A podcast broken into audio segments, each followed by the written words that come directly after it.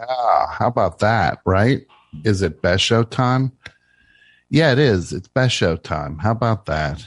And my name is Tom and I'm here and uh yeah, it's uh it's not uh you know, you know how it is. Some nights it's uh some nights it's a old picnic. Other nights it ain't a picnic. And this is one of those weeks it ain't no picnic. And but we but what it is is, is a Tuesday. Let's turn it. Let's turn those lemons. Now follow this. Let's turn those lemons, which I'm bringing to the party. Lemons, a whole big bushel of lemons.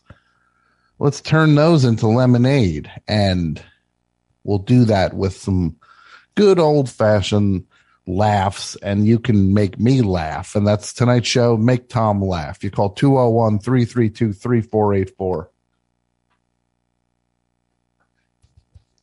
Just try to make your old friend laugh. It's it's a time that we sitting in different chairs tonight.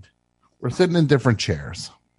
So I'm sitting in this chair, the chair usually you sit in, where I just make you laugh and laugh and laugh. Tonight I'm in that chair, and tonight you're in my chair so now you make me laugh. And so call up and let's do it. And um,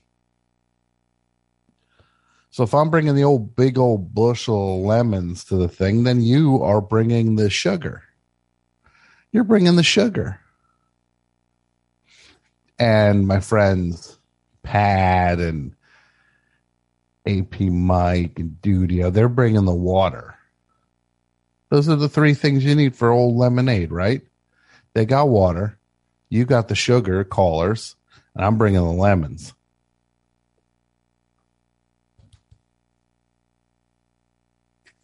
So let us do it to it.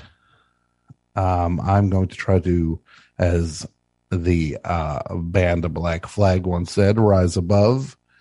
And we will rise above, hopefully. And if we don't, we don't. But we try, and now let's do it to it. It's according to the old clock on the wall.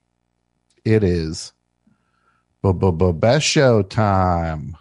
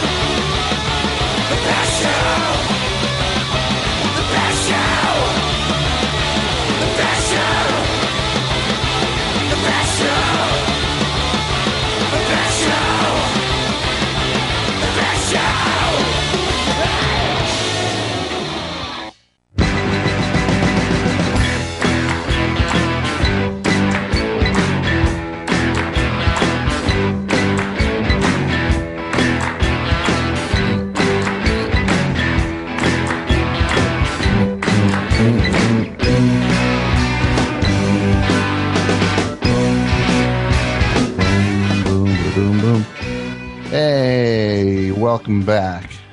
Another episode of the best show. Let's do it to it. My name's Tom. I am the host of the best show. And I am here with you on a Tuesday night in March of 2022, baby. And that's what we do. We show up. Showing up is half the battle, right? Isn't that, is that what they say? Showing up is half the battle? We'll figure it out. I don't know. I don't think they say that. I say it though, and I'm saying it right now, man. Showing up is half the battle. And here I am. No, I just had a, a week that I would say is up and down. What else is new? Hardly exclusive to my life. I know that. But uh as the Beach Boys said on their hit song Surfing, bop. No, I'm not gonna. What did they say? Bop. Remember that song? I remember when that came out. No, I don't. What a corny band. Beach Boys. Just think about that. We're the Beach Boys. Then you fast forward. How old are you? I'm 79. And I'm being told right now it's Mike Love's birthday. Well, God bless you. God bless you, Mike Love. Hopefully you're at the halfway mark. Hopefully we get another. How old is Mike Love? Anybody have a 81? A, 81. Here's to another 81 years. Oh God. Mike Love. I'm wishing you another 81. Fast forward, it's 2308 and the Beach Boys are still playing live with just Mike Love. Al Jardine's great grandson is in the band. That's the only lineage to the Beach Boys is Al Jardine's great grandson and the actual Mike Love. And he'll be like saying, Anybody out there like to surf? Because look, when this guy was 25, he wasn't much of a singer, which actually favored him now. It's kind of like that same thing I have. There's a thing that a lot of, uh, a lot of, uh, and what what they call us are um, garbage bag faces. A lot of the garbage bag faces, like me and um, like Danny DeVito, basically, it's the two of us, basically. We are garbage bag faces, and early on people were like, what is going on with that melon on this kid's head? Everybody else is walking around looking young and handsome and pretty. And then, uh, you got, you, you got these garbage bag faces like me and, uh, and, and, uh, Danny DeVito. Then you turn around, we're getting older. The needle ain't moving that much because we started off as garbage bag faces. So then the rest of these Robert Redfords, when when they start melting, when their faces start melting, everybody's like, boy, Robert Redford doesn't look good anymore. But then like, you know who looks pretty good? Danny DeVito for his age, he looks pretty good. So I got a little bit of that, a little a little bit of the old uh, Danny DeVito garbage bag face syndrome. I got more than a little bit. And I mean, I know the three of you working on the show wouldn't understand that. One's more handsome than the next. But once in a while, think of a garbage bag face, huh? Think of what it's like for us. That a Jersey expression? Garbage bag face? Yeah. Um, it's been around for a long time, Mike. Is? Yeah, I have. Yeah, a long heard time. it before. Never long. You never heard it. So No. you're, you're almost implying that I just made it up right now. No, Mike, I'm, I'm, is not. I'm not Mike, is implying that, is at that all. what you're implying? Mike, I've never I'm- been so. I've I'm never implying- been so hurt. I I don't get around that much, I guess, and was unaware of this expression. Yeah, well, sounds like somebody needs to start renting a city bike.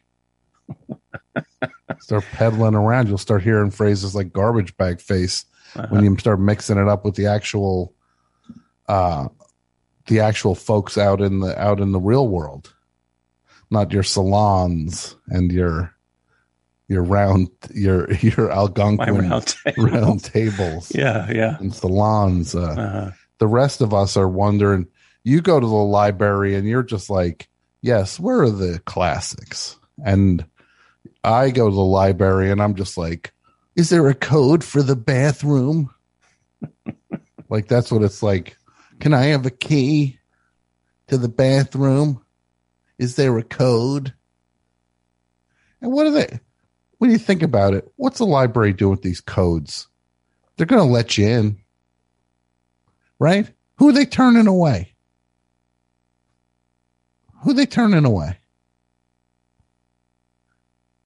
Right? Who they turning away? You ever been turned away at the, at the library bathroom? Mike?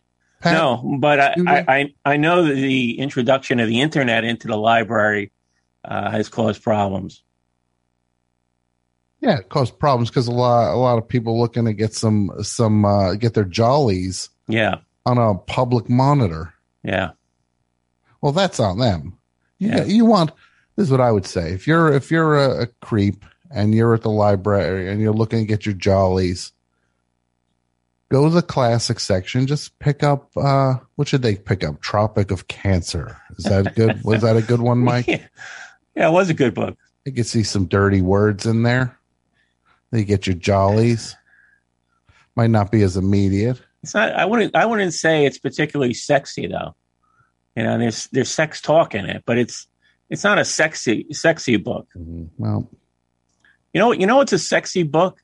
I don't want to know, but but I'll I'll I'll listen to you say it. I mean, I can't. I, I can't think of that many, but but the the one book that I thought was pretty sexy. They made a movie of it too. I, I served the King of England.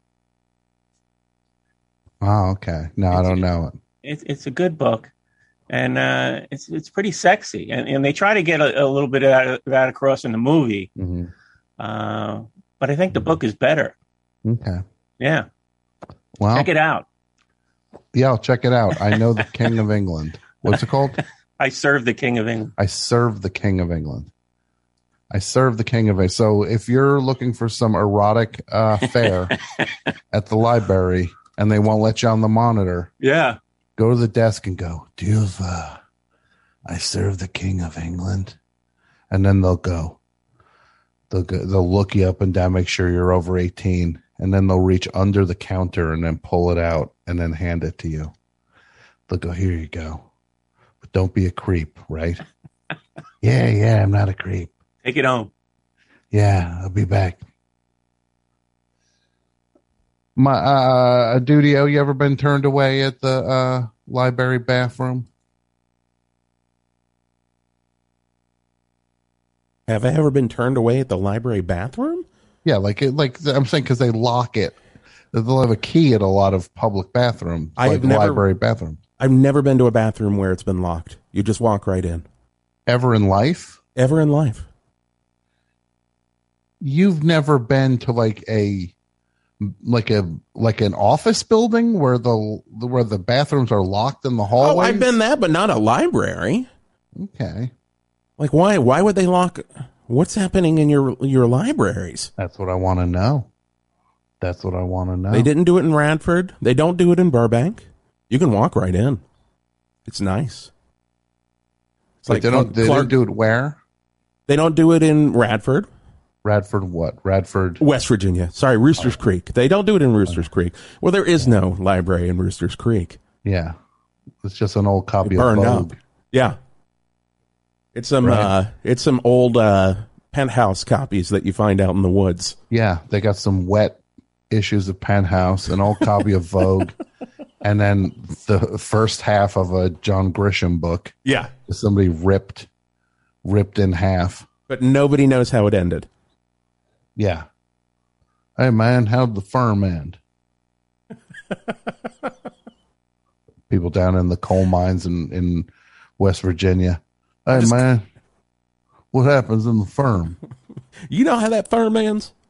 Then the canary starts going off. Yeah, I don't know. Yeah, I think we got a cave in, man. Let's get out of here. One of the greatest moments ever. Don Rickles said, um, when he on his album "Hello Dummy," when he was uh, talking to somebody in the audience, the guy goes, uh, "He's like, where are you from?" And then you hear you don't hear the answer, but Rickles goes, "Ah, you're Welsh, huh?" Let me make you feel at home. Cave in. And that's it. And then he just turns away from the guy and and moves on to the next person. Let me make you feel at home. Cave in. And yeah, but the part that makes that funny, the funniest part of that to me is let me make you feel at home. As if this is a comfort Yeah. to this person that there's a cave in. What record is that on? Hello, dummy. Okay, I gotta listen to that. Yeah. Pat, your library lock they locked the door. The issue is being locked, being going to a library bathroom and having there be no lock. That's what you're saying. No, I'm saying like if you went to a, a library in say Jersey City somewhere, Yeah. do you have to go get a key at the desk? Let me think. Let me think. It's been a minute pre-COVID. I haven't been in a library in Been a while. been a while. I I think I think so. I think they have. Um, I mean, I was two blocks from a library for so many years, and I think they had some kind of key on a big piece of wood or something like that. Mm-hmm. But um, when I That would fir- be that would I just think I figured out my next career move. Get this. A Taschen coffee table book. Bathroom keys. and it's just hot I'd it's buy it. it's a it would be high end photography of different gas station keys like with a you're going to stay on that bestseller list, that's for sure. a hubcap attached to it like like like you show all the things that are attached to gas station keys uh office building keys any key to to gain access to a bathroom What was the biggest thing that you ever had attached to that key? like like i'm sure some sort of auto part Yeah. not a not incredibly heavy one but sizable I had a baseball bat. I had a mini baseball bat i had a mini baseball bat attached to a bathroom key too Yeah. This was full size though. you're, you're talking about a full size Full size Bat. Louisville slugger. That's the dumbest bat. thing I ever heard in my life. Yeah. It's like giving a weapon. Mike, Yeah, I'm thinking. Uh, I'm pretty sure Bayonne doesn't even have a, a key or a code on the bathroom. no, Bayonne does. Bay, like, like if you went to like a Jiffy Lube, yeah. you don't think places like that are just kind of like we just don't want anyone walking in and using the bathroom. We want a little bit of control over it. Yeah, I, I've been to a Jiffy Lube. I, I didn't. I try not to time things that I have to use the bathroom Sure, no, I understand. And an oil change. Don't worry, you don't want your own oil change timing out with your Yeah. vehicle's auto Yeah. change. Yeah, exactly. Um, no, I, I, I'm not thinking. When the last time I saw a big thing attached to a key? Maybe at the yeah, when I was a kid, you know, the library. Uh, I don't know, Like a Was gas it- station, though, you don't think a gas? You haven't come across a good gas station Yeah, no, gas station customers bathrooms. only. Yeah. No, Uh, not recently. would you anyway. buy? Would, would you buy a Taschen book called "Bathroom Keys"? no, I, I, I think it's a good concept. You know, Like Um, a high, like high end, beautiful photography of all the bathroom keys of all different types. A little mi- hubcap, right? You got a hubcap, a little mini bat, full size bat, according to Jason. Full size Um, Louisville slugger. full size Louisville Slugger. Which I don't understand the idea. They think like, hey, you, we're gonna make sure you don't steal the key that you don't forget it. Yeah, no, So, like, I, I, yeah, I might beat you with this bat. Also, Yeah. Now, now I might rob your gas station. You are arming the person who has to go. Yeah. Just charge in with the bad. hmm it's a good concept for the for a book. I, I'm just thinking now. I, I remember I had to use the bathroom in a, a record store once, hmm and I think that had like a bunch of, you know, CDs. You know, it was it was kind Yeah. of Like, it was kind of like cute. You know, it was on like oh, on brand. Yeah. yeah. it was on brand. you know, and I'm like, oh, okay, yeah, Mm-hmm. yeah. Well, that's that's look. We'll, we'll, I got to find a couple of photographers to help me with uh, this. Uh, I hear good things about. Uh, there's a there's a hot shot uh, photographer in Brooklyn that I hear good things about. Maybe I'll reach out to Mindy Tucker. No. If only we had a connection. If only we had a connection to see if I could get pictures of bathroom keys. I could put you under her assistant. Okay. thank, thank you. Thank you, Mr. Mindy Tucker. She's uh she's at South by Southwest right now, but uh Well, maybe Okay. she can see if there's any sweet bathroom keys. Get oh, the book plenty. rolling. There's plenty. Yeah, there's got to be plenty of keys down there. And people can call in and tell us about bathroom keys also if you want to talk about that. And this topic might spill into next week, the bathroom key one. But tonight we're doing Make Me Laugh. So let's just jump right into that. Pat, do we have any calls? Hi, everybody. Tim Heidecker here. We have a brand new office hours that just came out of the oven. We've got legendary psych rocker Ty Segall, and Doug is back from down under. Good day. Good day. And his mommy came with him. Mommy and Gary Lussenhop are here too. Alicia let me know that she finished the White Album, has thoughts on that, so much more on this legendary episode of Office Hours. Find us on your podcast app of choice or watch us on YouTube at youtube.com slash office hours live. So who are the animals? Because I don't smell them. Sure do. Here's line one. Hello, Best Show. Hi, Tom. This is Adam calling from Ocean Grove. Hey, Adam, how are you? I'm good. How are you tonight? I'm okay. Okay, a little, little under the weather, but you know, I'm here. You've been Doing, through a lot. lately. doing my thing. Um, so I have uh, a story of something.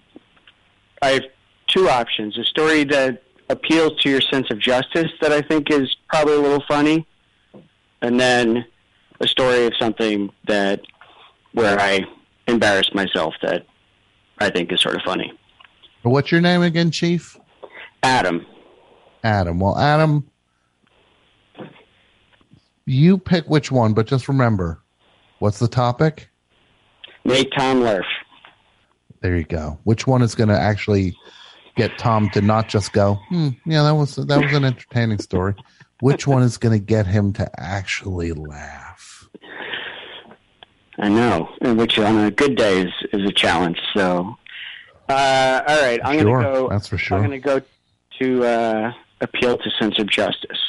Um, So, uh, years ago, uh, this pertains to the story. My wife and I went to Thailand when uh, Obama was president, so we were not sort of in the the mess that we're in right now. And um, we ended up going to a restaurant late at night, and uh, and we sat down and we passed this table where there's this kid who's pretty drunk, and he was talking to some girl, and we sat down and he just was going on and on about how he hates Americans, and uh, and he was very loud, and we're sitting there and we're trying to order our food and whatever, and all we can hear is you know, I hate Americans. I hate Americans. Not, you know, and it's not anything about, um, know, government or policy or whatever. It's that he hates Americans. And, uh, and I think, especially when you're abroad, you never realize, you never more sort of realize your uh, identity than, or the culture where you grew up in. Um, What what is this person saying that the Americans are dumb slobs? Like, No. what, what, nothing. He's just saying that he hates Americans. okay. and so we're sitting there, and uh, so after after a few minutes of this, um, and my wife and I are growing sort of increasingly agitated. Uh, I see she is she has one of your, her utensils in her hand and her fork or spoon, and she sort of slams it down on the table. And I said, "All right, it's me or her." So I get up and I go over to his table, and uh, and this kid is just blathering on, you know, that he hates Americans, hates Americans. And I lean over the table and very quietly, and I have my hands folded behind my back, and I said, "Listen, you dummy, I'm American." And immediately he starts backpedaling. Immediately he's like, "I wasn't talking about you, mate. No, I was talking about the other Americans."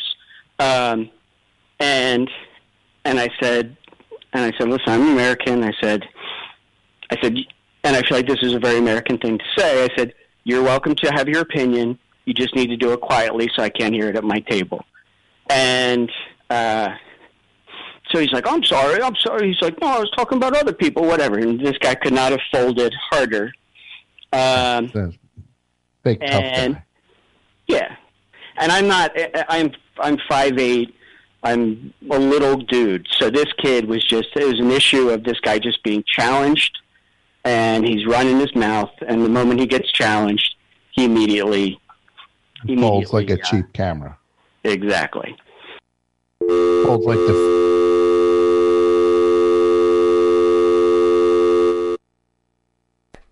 Sorry, Tom. Stand by one second.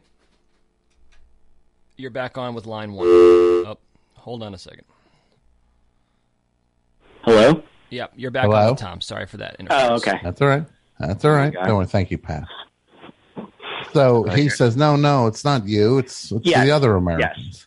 Uh, so then I turn away from the table, and as I'm walking away, he mutters "P" at me. Um, and The the And for- the five letter word that begins Yes. with P. Yes. So after this kid has could not have have, as you said, like folded like a cheap camera, uh, more heavily, he decides to challenge me as I'm walking away. Um, Mhm.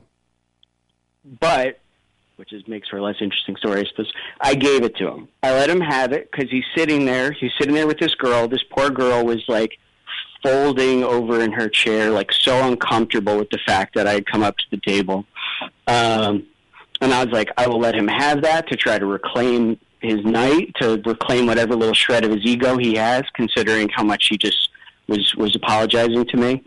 And uh, I sat down, but I kept eyes on that table, and I was like, if that guy looks at me, if he comes, if he stands up and comes over here, I was like, you know, whatever, we'll have to deal. You're ready. You're ready to throw down. Well, I don't know. I don't know if I want to get into a fight in a foreign country, but but certainly it's just like whatever's going to happen, we'll deal with that. But I was like, Well, then that would make you very American, actually. if I started fighting someone in a foreign country, yeah, Yeah. Um, But he, nothing happened. no, the exciting conclusion to the story is that he he he thanked the owner as if he was like a you know fifty year old like a like a guy in like a a nice Italian restaurant, you know, just being like, "Thank you so much, oh, you're the best," whatever, and shaking his hand and everything like that. And then he saw himself out like five minutes later. hmm Well, I like that story, and I wish you had um, closed it out with a little oomph there. Yeah, yeah, yeah. You went out like a lamb. You went out like a lamb. In like a lion, you stand up at the table. Yeah, please keep your opinion to yourself. And then out like a lamb. You, the guy zings you on the way away from the table, and then Yeah, but it's a knucklehead thing to do to turn around. Just he he he was done, and he and he that was his. Oh, I'm not. I'm not saying you were supposed to go to tussle with them. ego. I'm not saying you go Yeah. tussle with them, but I don't know what to tell you, my friend. Yeah, there was It's uh, a, it's a, it's a, it's a, uh, an amusing story. But again, what was tonight's show about? uh, appeal to Chom's sense of justice. Come on, Uh, make Tom larf. yeah, You you done chose wrong, Chief. Now get off my phone. All right, give me another call, please. Hello. Hello, Best Show. Hi, Best Show. Hi, That's to all. whom am I speaking? I was speaking to JM, JM in New York. JM in New York. Correct. Okay. How are you, JM? And I'm uh, I'm one of those uh, long-time listeners, first-time caller type guys. Well, welcome to the program.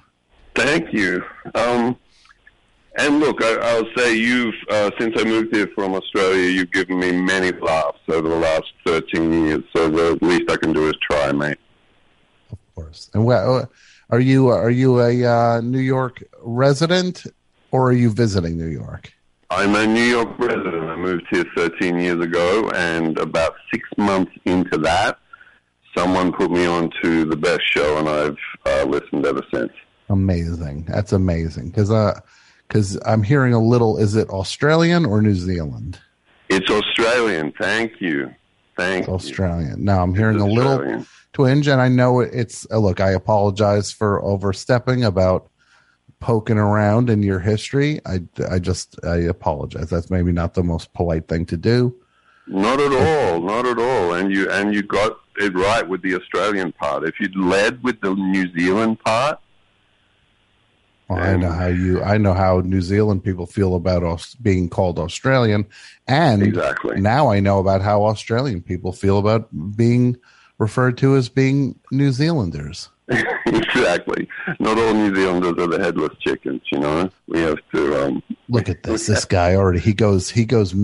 He goes deep cut. Deep cut Flying Nun reference right off the bat, as if I couldn't love him more.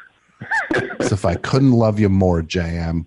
You go. You drop a head. He, he, he didn't. He didn't say the chills. He didn't say the clean, the bats. He didn't do the obvious one. Didn't even say tall dwarfs. He goes headless chickens. You gonna say next? Exactly. snapper? You gonna say snapper next? yes, I will. You're gonna drop on us next.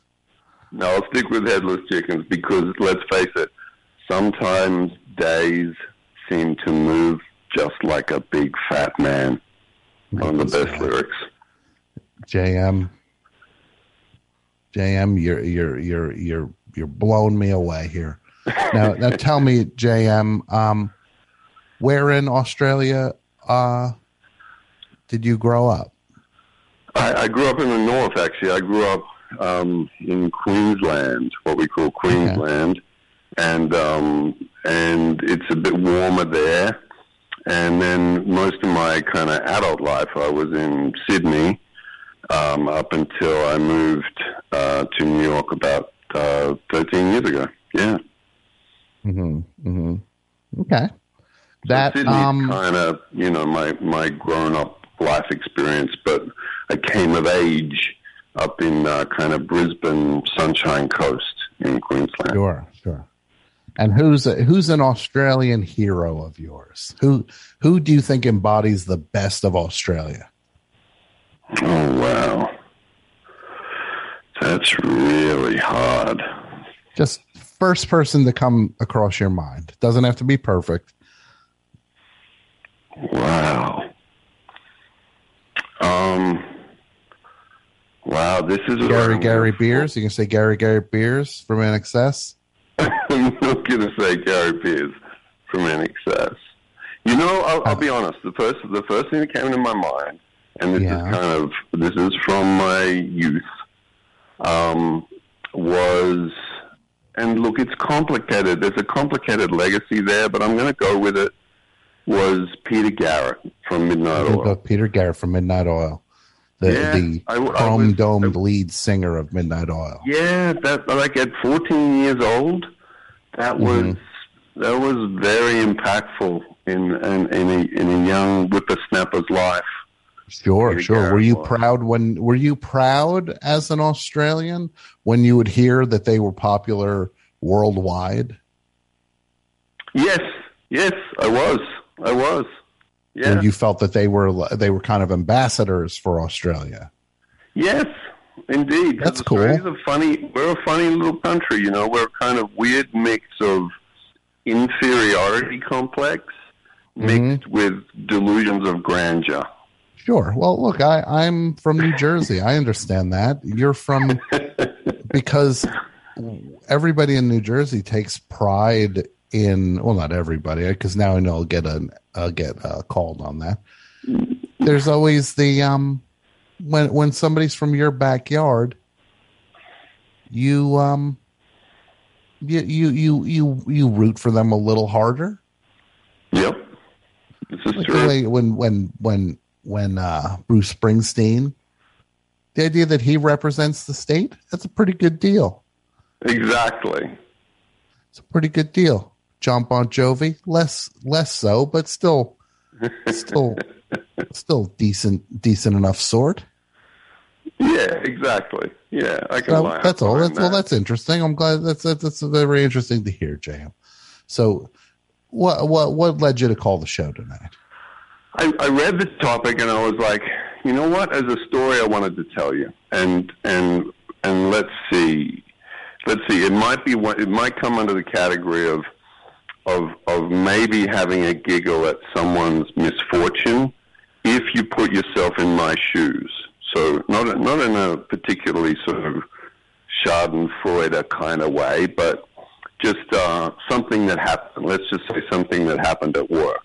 So uh, a few years back, I used to work in um, in film and television, and I um, was doing a shoot as an actor in Melbourne, Australia.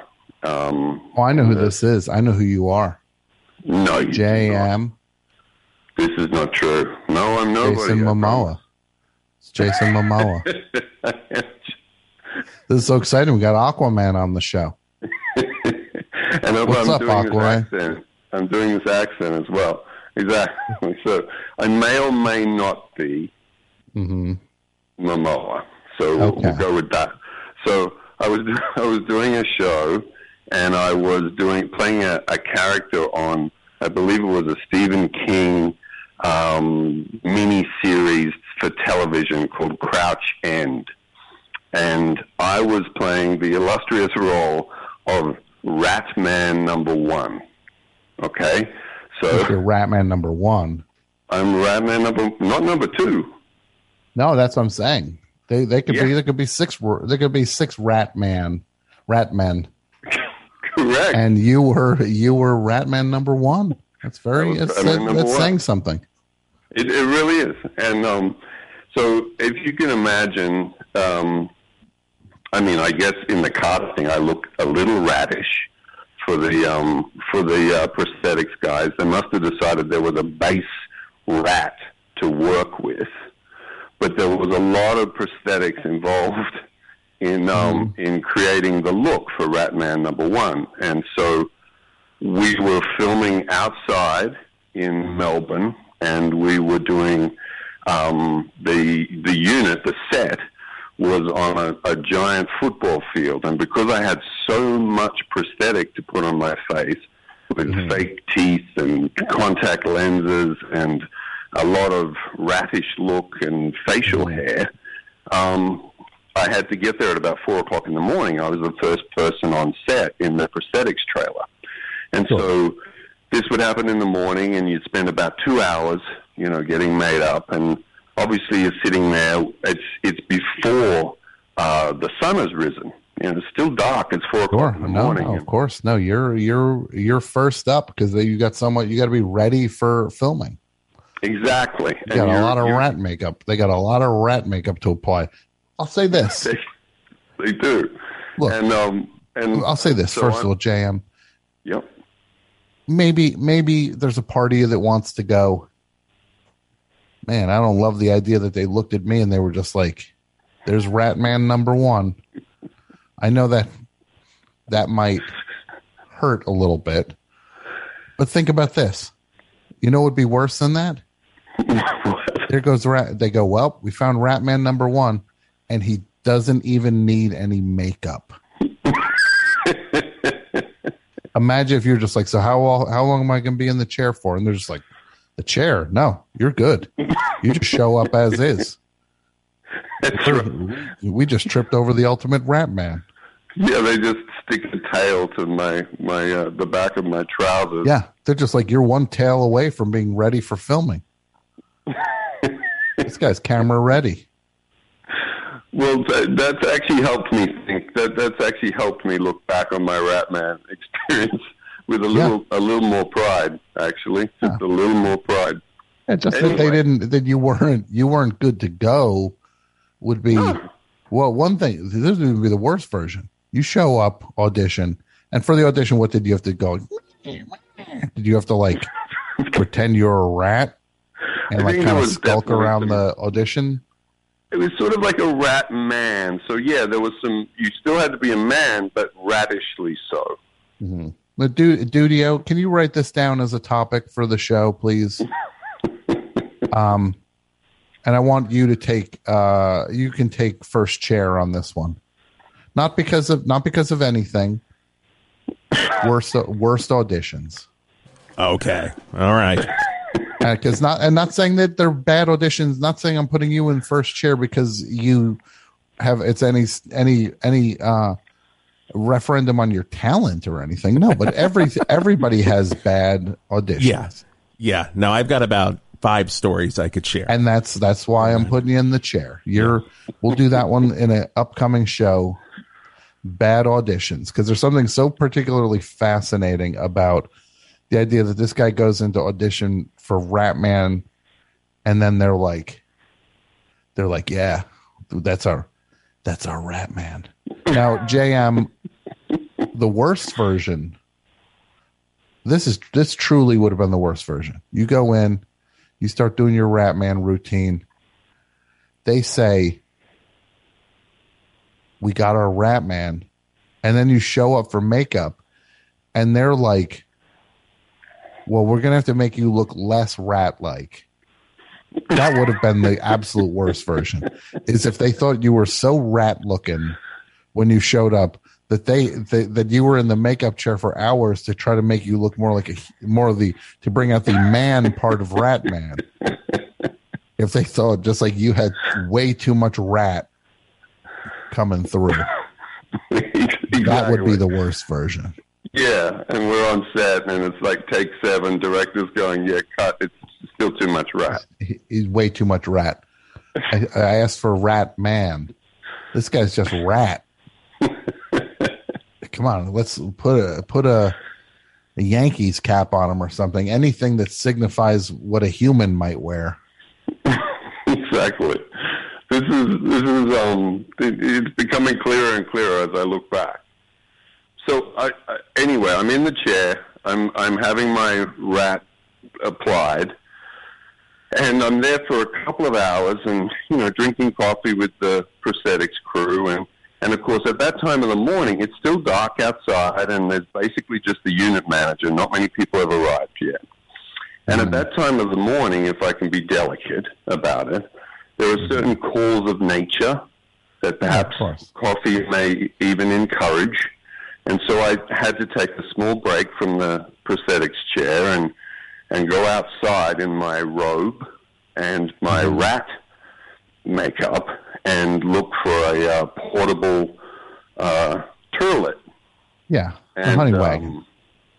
Hey? The, we, we call it the honey wagon.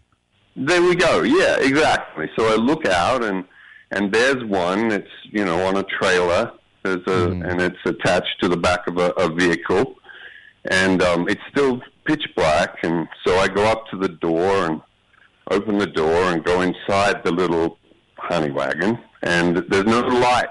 It's not sort of connected to any internal light, but that's fine. I've got my phone with me, so I create a little light with my phone and lock the door and and um, you know and spend some private time there for a moment and and perhaps the best way to describe it is uh, is just at the moment that I was at my perhaps us as humans are or rats are at our most relaxed and vulnerable. I felt a vibration in the honey wagon and the sound of a car starting and very quickly taking off, and I was in motion, moving, being towed. They're they're towing away. See, They're you made me laugh away. a little bit. They're towing away the the bathroom that you're currently using, Yeah, they really are. They're towing it away. I'm and you're dressed like a rat. You're dressed like a rat man. Yeah, And were you did you just start screaming? pretty much. But the problem was we were on a football field, so it was an uneven ground. So this thing bounced around. You're getting jostled. like- yeah. I was on like on the back of a bronking, uh, a, a bucking bronco or whatever, and Mhm. and alarmed, and also trying to you know pull myself together, so to speak. Anyway, yeah. Gather we- yourself. yeah, and I'm holding on inside this thing. Then it reached the edge of the um, of the football field, found the kind of driveway to the road, and then it took off. And now I'm gaining speed in this thing, being towed behind a car. Anyway, long story shorter, I force the door open. I'm trying to get the driver's attention. It's still Mhm. sort of dark. I'm flashing my uh, phone. Eventually, Mhm. he pulled up at a set of lights. I flung the door open. I crouched down, and I um I'll never forget the look in his eyes as he caught me in the rear, rear vision mirror, and uh, And he saw a rat coming at him. and he saw A a rat rat. man. He saw a rat in a toilet that shouldn't have been there. And what And, was um, their excuse? This is a great story. What was their excuse? They were They just were towing it away. another- they were moving to another location, so we were shooting on two locations that day, and that was Mhm. not a um, a honey wagon that was meant to stay on that particular set. hmm And he made a mistake. Yeah, and so we pulled up at the lights. I got out of the toilet and explained to this guy. He left his one guy there so I could jump in, and he drove me back. And I Mhm. saw the guy that he left by the side of the road jump on his uh, phone, and I knew it was going to be. He was la- both of them laughing, and I knew it was Mhm. going to be a tough day on set. And Because now And you were know known as you were known as the goofball who got stuck in the the the the toilet that got towed away. Yeah, Yeah, rather than this guy knocking on the door to just see if anyone's in there, like you're supposed No. to do. yeah. That you're the you're the you're the you're the comic relief. You're the you're the you're the buffoon that day on set. And and I was, and I was for the rest of that shoot. I had about five days as the rat, and and there was no. Listen, there wasn't. A Hold on a second. How many available days did you shoot as a rat on this thing?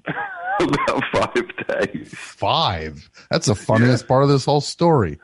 What, on what planet did it take five days to be a rat? Did you have dialogue? Yeah, I did have dialogue.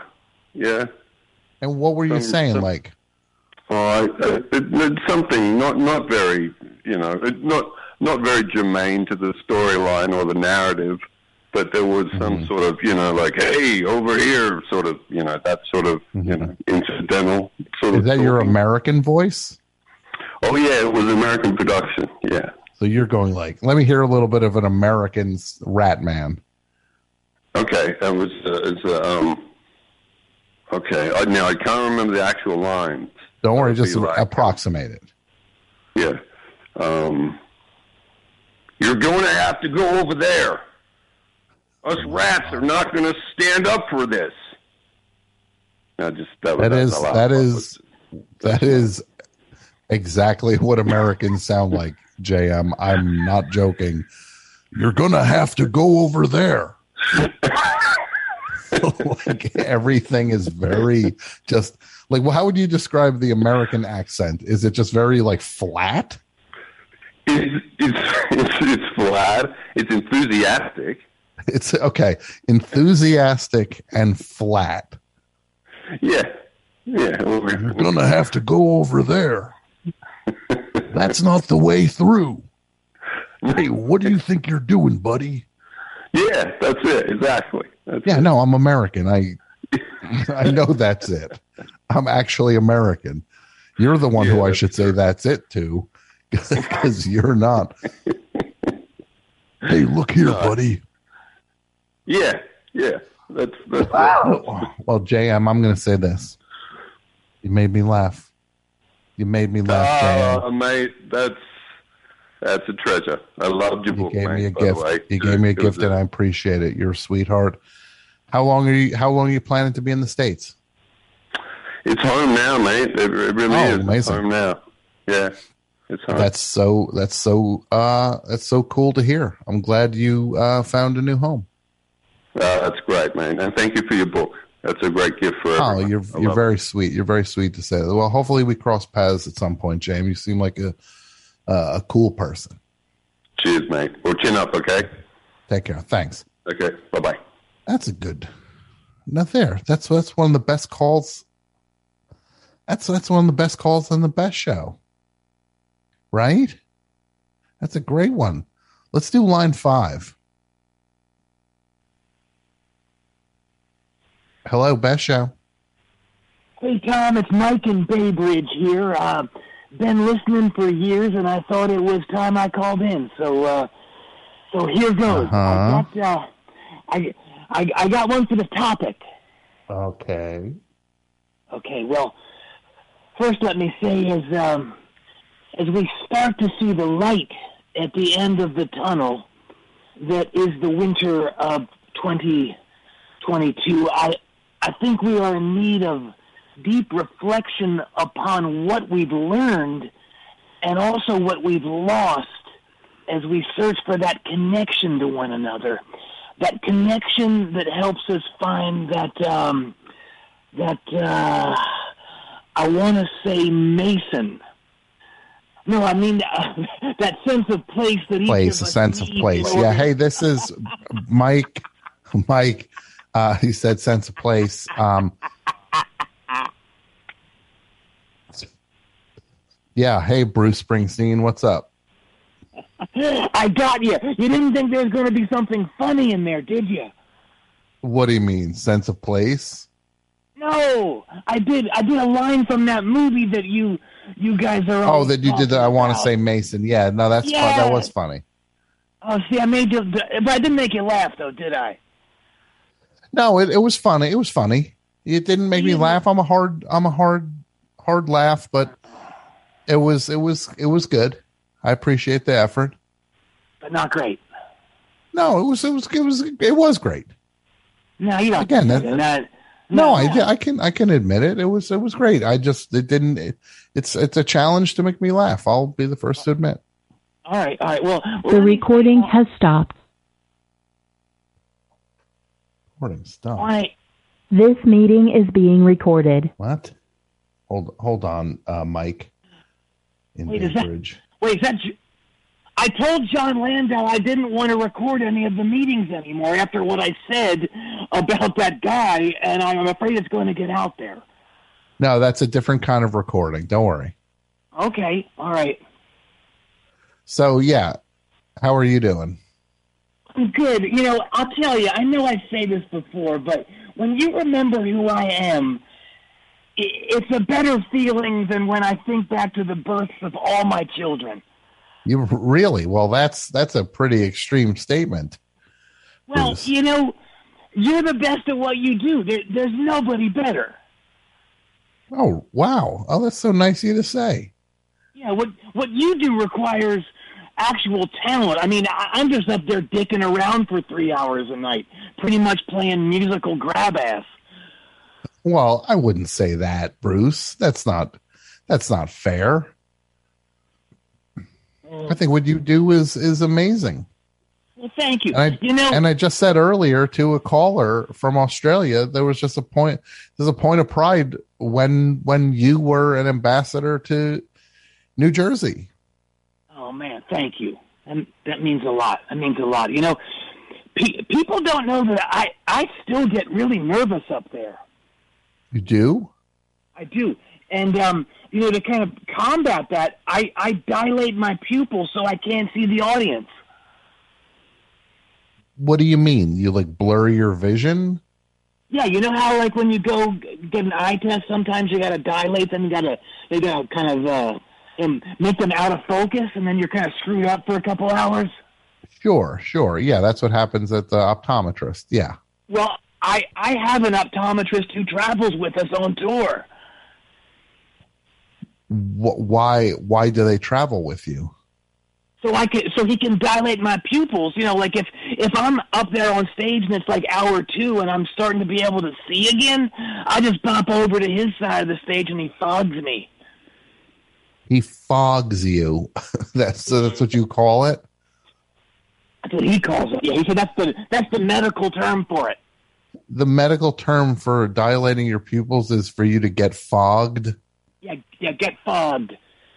Yeah, I never heard that. But look, you learn something new every day, I guess, huh? Yeah, yeah. Hey, remember a few weeks ago when I said sometimes I get ideas out of nowhere, like like Bill from Night Shift? Mm-hmm. Yeah. Well, the the other day I had an amazing surefire money making idea. Okay. Well, can you share it with us? I got two words for you. Are you ready? Yes. Fried salad. Fried salad. Yeah. Yeah. Okay. Well, tell me more about how fried salad would be uh, a huge money making idea. Well, that's the thing. I, I don't know what it is, but it's very Uh-huh. intriguing, right? Right? hmm Like, So you just it- think that fried salad, you don't have any context for that. You just you just feel in your bones that that's a concept.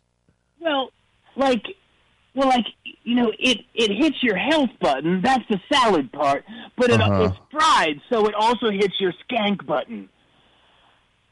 Your skank. I, di- I didn't know we had skank buttons in us. We all we all uh, ever been to church? That's that's right in the Ten Commandments. Ye shall not uh, uh, mess with uh, thou skank button. Uh huh. I don't know if that's that, that's that's literally a, a, a biblical quote.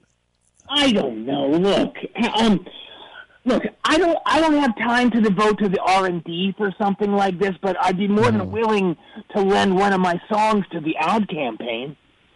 Okay. So it wouldn't be you would be willing to, would it be like billed as Bruce Springsteen's skank button? Oh come on, no. Oh, I'm sorry. I I meant Bruce Springsteen's fried salad, not skank. Yeah. We all have a skank button. You can't advertise that. No, you can't. You got to let someone just just find out about it. Or what if the ad said Bruce Springsteen's fried salad, and then it's just like a little little picture of you on the packaging with a little cartoon bubble coming out of your mouth, saying like, "Fried salad presses my health button and my skank button." Writing this down.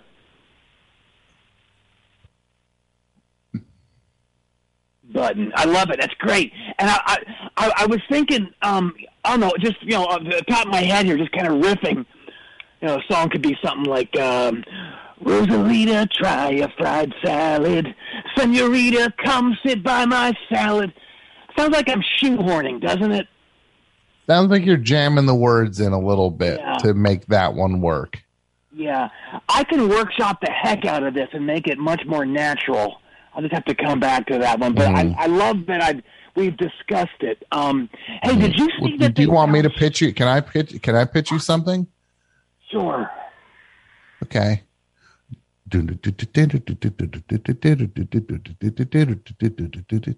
Hey little girl, do you are you hey little girl, is your appetite on? Do you want to get something nice and warm? Yeah. I got a strange desire. Whoa, this salad's fried. I love it, but like we discussed a couple of weeks ago, I'm not sharing that publishing with Midas Mufflers. Oh, that's right. That's right. Remember? Yeah. hmm So And how about this? wait, boom, boom, boom, boom, boom, boom, boom, boom, boom, boom, boom, boom, boom, boom, boom. I'm riding in my car. Boom, boom, boom, boom. I want some food. Dun, dun, dun, dun. I want something healthy.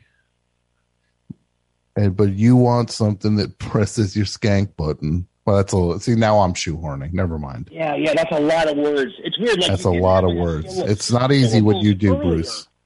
No, yeah, yeah. Um, I just learned. I just learned firsthand.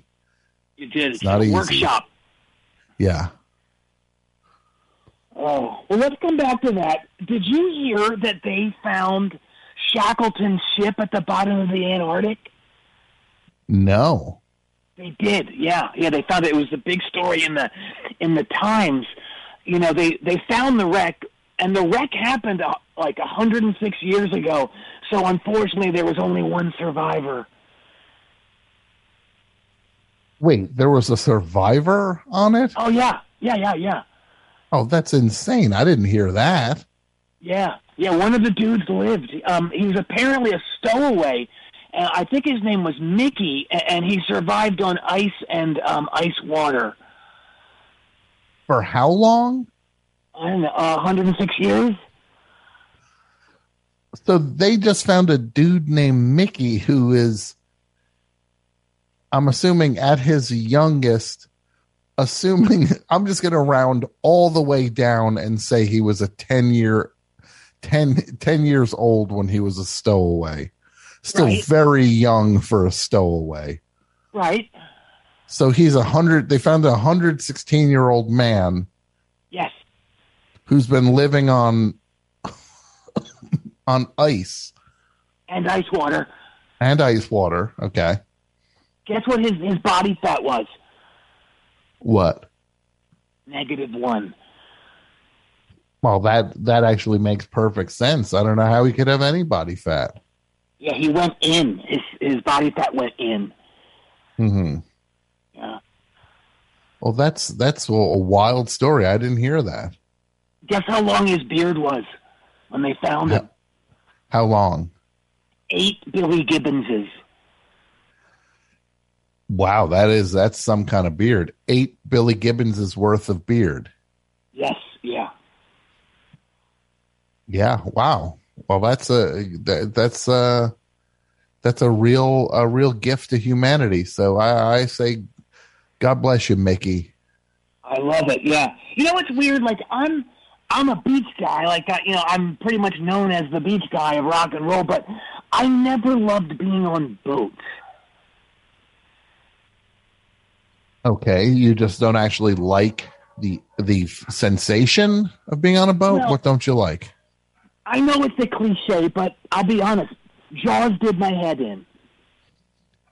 Wow. So for that long, you've been you've had a fear of boats. Well, it, it got better, but I, I, I was afraid of, of boats and water, you know, for like five years. You know, and I, I Mhm. smelled so bad because I, I, I stayed away from all water, so I really stunk, and people were starting to call me Gross Springsteen, hmm Oh, which I ha- because I hated. yeah. But you got over it. I did, and I hated that nickname. I thought it was weak, and I tried to get them to call me Bruce Stinkstein, but it didn't take. No, I would actually agree with you on that. Even if my if that if that was my nickname, if, if my name was Bruce Springsteen and people started calling me Gross Springsteen, I'd be just like, can you come up with something a little more on point? I know, but it didn't take. Like like when you tried to get your friends to call you Rockin' Doctor Cool in community college. Yeah, it didn't take. You No. want to tell us what they did call you? What's that? Do you want to tell us what they did call you? Do you want me to say it? Yes. You're really going to make me say it?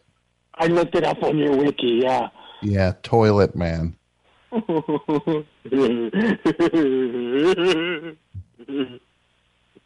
Really like that, huh, Bruce? I do, yeah, it makes me laugh. But you know, like I said, I, I did overcome that fear of boats in the water, and my, my shrink said that in order to take the fear out of something, we need to become it, or we have to become, have to let it become part of us. Okay, so how did you? What? How did you specifically utilize that to to overcome your fear? He said one of the ways people do that is to get a tattoo that reminds us of the fear and helps us minimize that fear. So I did that. You got a tattoo. I did, yeah, and I I didn't get I didn't want to get one of those predictable Jaws tattoos that people always get. You know, the the shark coming out, uh, you know, coming up through the water. Uh, Sure, sure. The shark's view of the lady's legs from underneath. Yeah, you wanted to come up with a new, uh, like a like a, a a Jaws image that was not really well used. Exactly. Yeah. And what- what did the- you do? What- like which those- one did you- nothing Like, nothing like those two that I mentioned, you know, or Mrs. Kintner slapping the shit out of Brody's face. Okay, yeah, Yeah. uh huh. So, so I got a tattoo of what I think most sane people would agree is the second greatest line ever uttered in a film. Number one, of course, being Brian Doyle Murray's unparalleled delivery of "We like to send out a mailer" in National Lampoon's Vacation. Uh, so I I got the iconic line from Jaws when the shark is circling the orca and it takes a big bite out of the boat and the shark says, uh, "This boat needs to be uh, way bigger." Yeah, you really captured the nuance of the acting with that too. Thank you. It was a very subtle performance, not an easy place to get to, and I really think you you you you have a feel for that. Like you have a real feel for drama. Thank you, thank you. And you know, it's interesting. The shark says that because the boat tastes so good. That's the main through line for all those Jaws sequels. Is that the boat tastes so good? Yeah, yeah. See, word had already gotten around in the shark world that there was this new boat up above that tasted better than all the other boats they ever crunched up. Uh huh. Yeah, so when so when they blew up the shark, all the other sharks assumed, maybe rightfully, that the orca was a super tasty ship. Otherwise, they wouldn't have tried so hard to keep the shark away from it. And then from then on, the goal of all the sharks in the sequels was to find this mythical Nobu of fishing boats. Yeah, this tasty boat. Yes, yeah, yeah. I've done my research. Now you do yours. Well, that is very interesting. They could have called the movies like Jaws 3 Quest for the Tasty Boat Right? and done it more from the shark's point of view. That would be something else. I would like that. Yeah, yeah, yeah. Hey, you know what's what's what's kind of happening inside my brain right now? What's that, Bruce? That the boat talk we just did has given me a great movie idea. Okay. What's the movie idea? Well, it could be a whole franchise, and the and, and, and the the name of it, the Sleaze Family Robinson. Wait, the the what? Sleaze Family Robinson. I don't know. Like maybe it's it's a family that works in the erotic film world, and their boat gets lost and they shipwreck somewhere. And I don't know. Maybe there's natives. Maybe they find a a baseball glove from another dimension in a cave, and that leads to a whole alternate reality. It kind of writes itself, right? Yeah, it really does. I mean, the idea of uh, just all you need to say is like a baseball glove from another dimension, and and it just like you just sit back and then see what what how it writes itself. Yep. Oh yeah, absolutely. That's one of those ones where I would say if you were writing, you'd almost feel like like some sort of higher power was working through you, Absolutely, yeah. and Yeah, you're you're almost a spectator. I'm a receiver at that point. Yes, you're just you're yeah, all you are is a conduit. Uh, yeah, yeah. I love it. I love it. Hey, check this out. So Yeah, Bruce. la- last night I was watching. Remember that that old show Adam Twelve? An old cop show from the seventies. I mean, I, I don't I never saw it. I I know of it though. Oh, it was, yeah, yeah. Well, it, you know, uh, it was this episode where Mickey Dolenz plays a motorcycle hood. Okay. Yeah, I'll tell you, man. Mickey is the best. I've I've had so many great times with him over the years, and I, you know, I, I don't think I've ever heard anyone say a bad word about him. Same Uh-huh. with uh, same with Garry Shandling. Th- those two are just untouchable. Yeah, those are the ones that nobody can can come up with a single thing, eh? That's right. That's right. Well, look, you know, look, I uh, personally, I had a, I had a, a little, I had a, a minor incident with Mickey Dolenz that I would consider water under the bridge at this point. But um, Garry Shandling, not so much. He uh, he went out giving me the business, and that that one didn't end. That one didn't get righted. Well, you guys can settle it in heaven, right? Someday. I guess I guess we could settle it in heaven someday. I think so. Hey, look, but but I know this is a bad look for the boss, but man, Kent McCord, the guy that played um, Officer Jim Reed on Adam Twelve, Yeah. maybe the least charismatic TV star of all time. Hold on a second. You're saying that Kent McCord from Adam 12 Yeah, yeah, is is not wildly charismatic? yeah, yeah. No offense to the man, but he he makes Jay Farrar look like 1978 Robin Williams on Carson following a Tom Waits after party in the back room of Doug Weston's Troubadour. They always mention they always got to mention as if like the troubadour wasn't enough for Doug Weston. I Doug know, right? Yeah. What, what's this guy's deal? Yeah. Like people be just like, Hey, we're going to the troubadour tonight. And he's just like, They don't say my name. This is this is so hurtful. And everybody else is probably just like, Doug, Doug, we got lines down the street of people waiting to get in here. What are you so mad about? Right, right. And the same the same thing happened happened in uh, in the movie Gimme Shelter. Remember that? They lose the one spot to have have the free show, and then the guy with the speedway he comes on all strong. It's like you can do it at my place, and and they arrange for it to be at the Altamont Speedway, and he keeps going. Make sure you call it Dick Carter's Altamont Speedway. Yeah. Well, I'm going to say one of the best things that ever happened to Dick Carter Yeah. is that people disregarded him when he demanded the branding for the Altamont show. It's true. It's true. Yeah, yeah. Hey, you know, uh, Kent McCord's uh, his character's name in, in in Adam Twelve, as I said uh, earlier, was Officer Jim Reed. It's like one Yeah. of those those uber generic uh, names for one of those Elvis movie characters.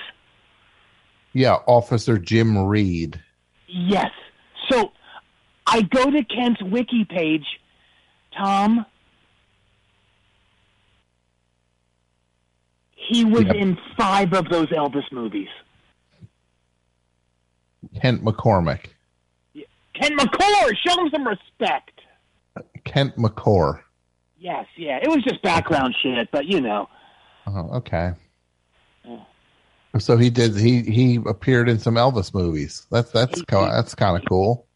He did, yeah. You know what's interesting about about this particular Adam 12 episode is that the motorcycle racing scenes must have been shot in Korea. Why is that? Well, it's the same exact locations as that war documentary series that ran during that same time called MASH. Yeah, I don't know if MASH was filmed in Korea though. I think MASH was filmed right here in Los Angeles.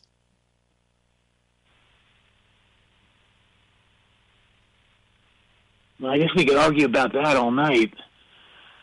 Yeah, I, I don't know if it, I don't know if that argument would take all night though, Bruce. Okay, okay, all right, that's fair enough. Hey, remember when I was talking about those tapes of songs I found in the '90s that were kind of written in decidedly non-boss genres? Yes. Well, I found another tape from that era.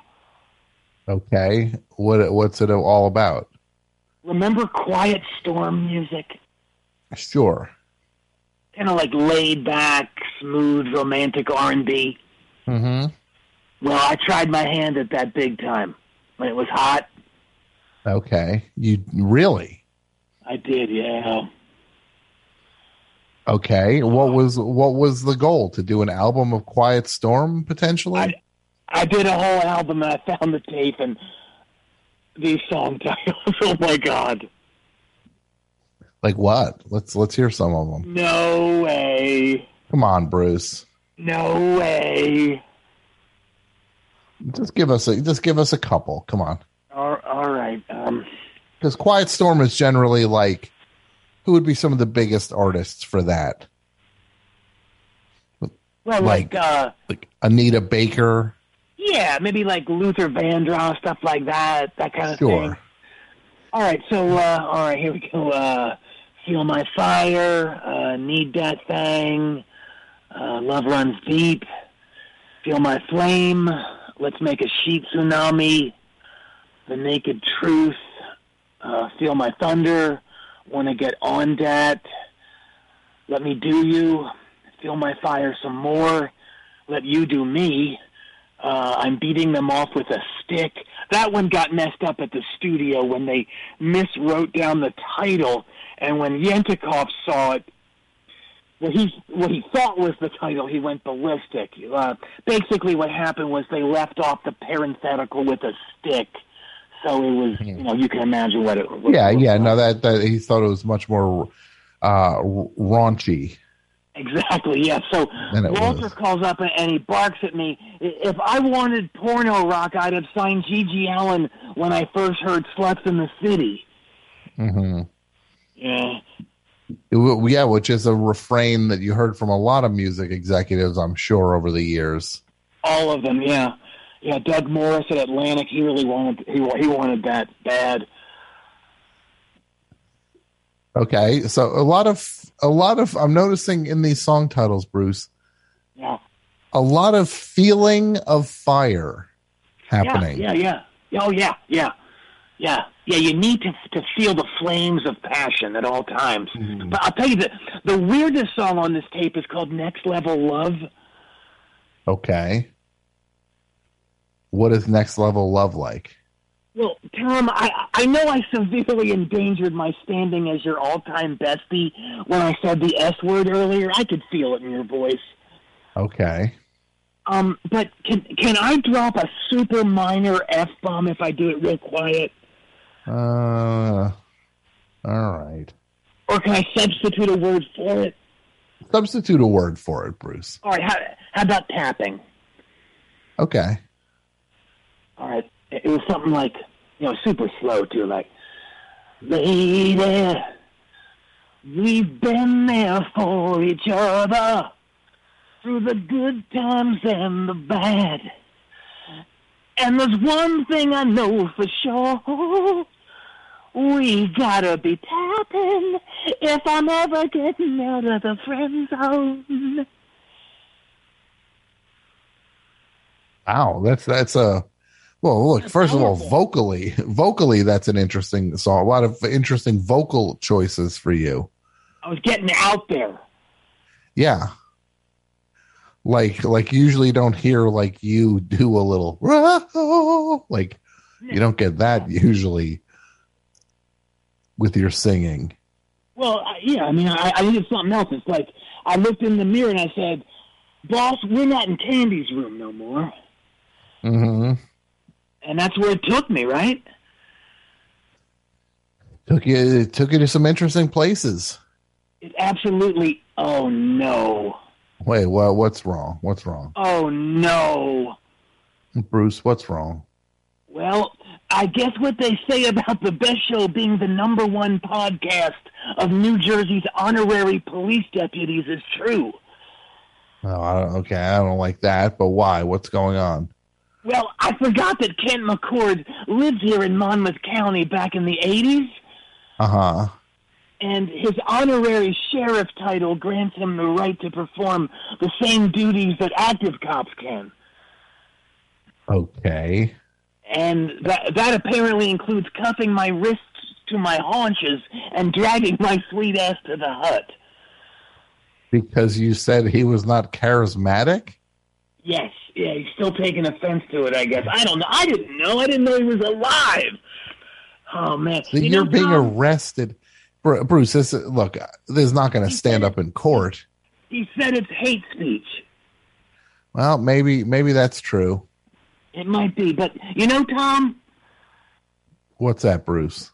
No offense, but I've never even set foot in a jail before I met you, and now I can't stay out of them. Yeah, you've really starting to starting to put together a real criminal record there, huh? I, I am. It's so weird. At 73, who would have thought? Yeah. Well, Oh, man. All right, well, well, look, it, it looks like I might be going for a little bit. Tell Patty I'm playing wacky packages over at Rachel Bolan's again, okay? uh, okay. I'll tell I'll tell Patty you're hanging out with Rachel Bolan from Skid Row All right, thank you, my man. again. Again. Uh, well, best of luck to you, Bruce. All right, Officer McCoy, I'll be, I'll, I'll just, well, I can't really walk, so I guess I'll just kind of roll behind you. All right, Tom. Later days. Okay. Uh, bye Wow. bye. Bye. Bye. That's crazy. That's crazy. Bruce Springsteen yet again calling the show. Um Let's see. Pat, we got any other calls? Yeah, we got uh, the Full House. Full House. Give me, give me uh, who's been on hold the longest, please. Okay, we got 55 minutes. Let's do it. well, best of luck to you, Bruce. Hello, hi, best show. Ested, how you doing? Good, good. How are you? To whom am I speaking? Rick calling from upstate New York. Rick, Eric. Eric.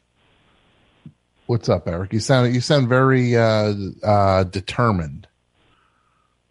You sound like you you sound like the kind of person that doesn't suffer fools. Is that fair to say? You know? Like Mike would say, straight shooter. Yeah, yeah. Like Mike would say, straight shooter. Um, The recording has stopped. Recording stopped. Okay. Um, so I will say this to you, uh, Eric. What do you got for me? Well, um, have you ever bid on like an auction site or some type of thing like that? And then, like eBay? as- yeah, yeah, like eBay. Yeah. And as soon as what? As soon as somebody outbids you, you are just so thankful and relieved because you never should have been doing that anyway. Oh, oh my God, have I experienced that?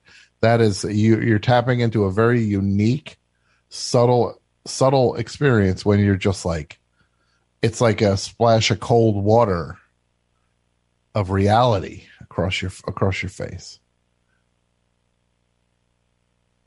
You got to play a little bit, but you didn't actually have to spend any money or Exactly. It's like getting out of a what to do. casino. It's like getting out of it's like breaking even at a casino. After playing for a while though. it, it might even I, I missed part of what you're saying. I missed part of what you're saying there, buddy. better than actually winning the thing. Yeah. Right. Okay, so what happened? Time that we spoke, I got all excited, and uh, I guess I was the only person to bid. But I guess um, I now own six ties and four belts that supposedly belong to Don Rickles.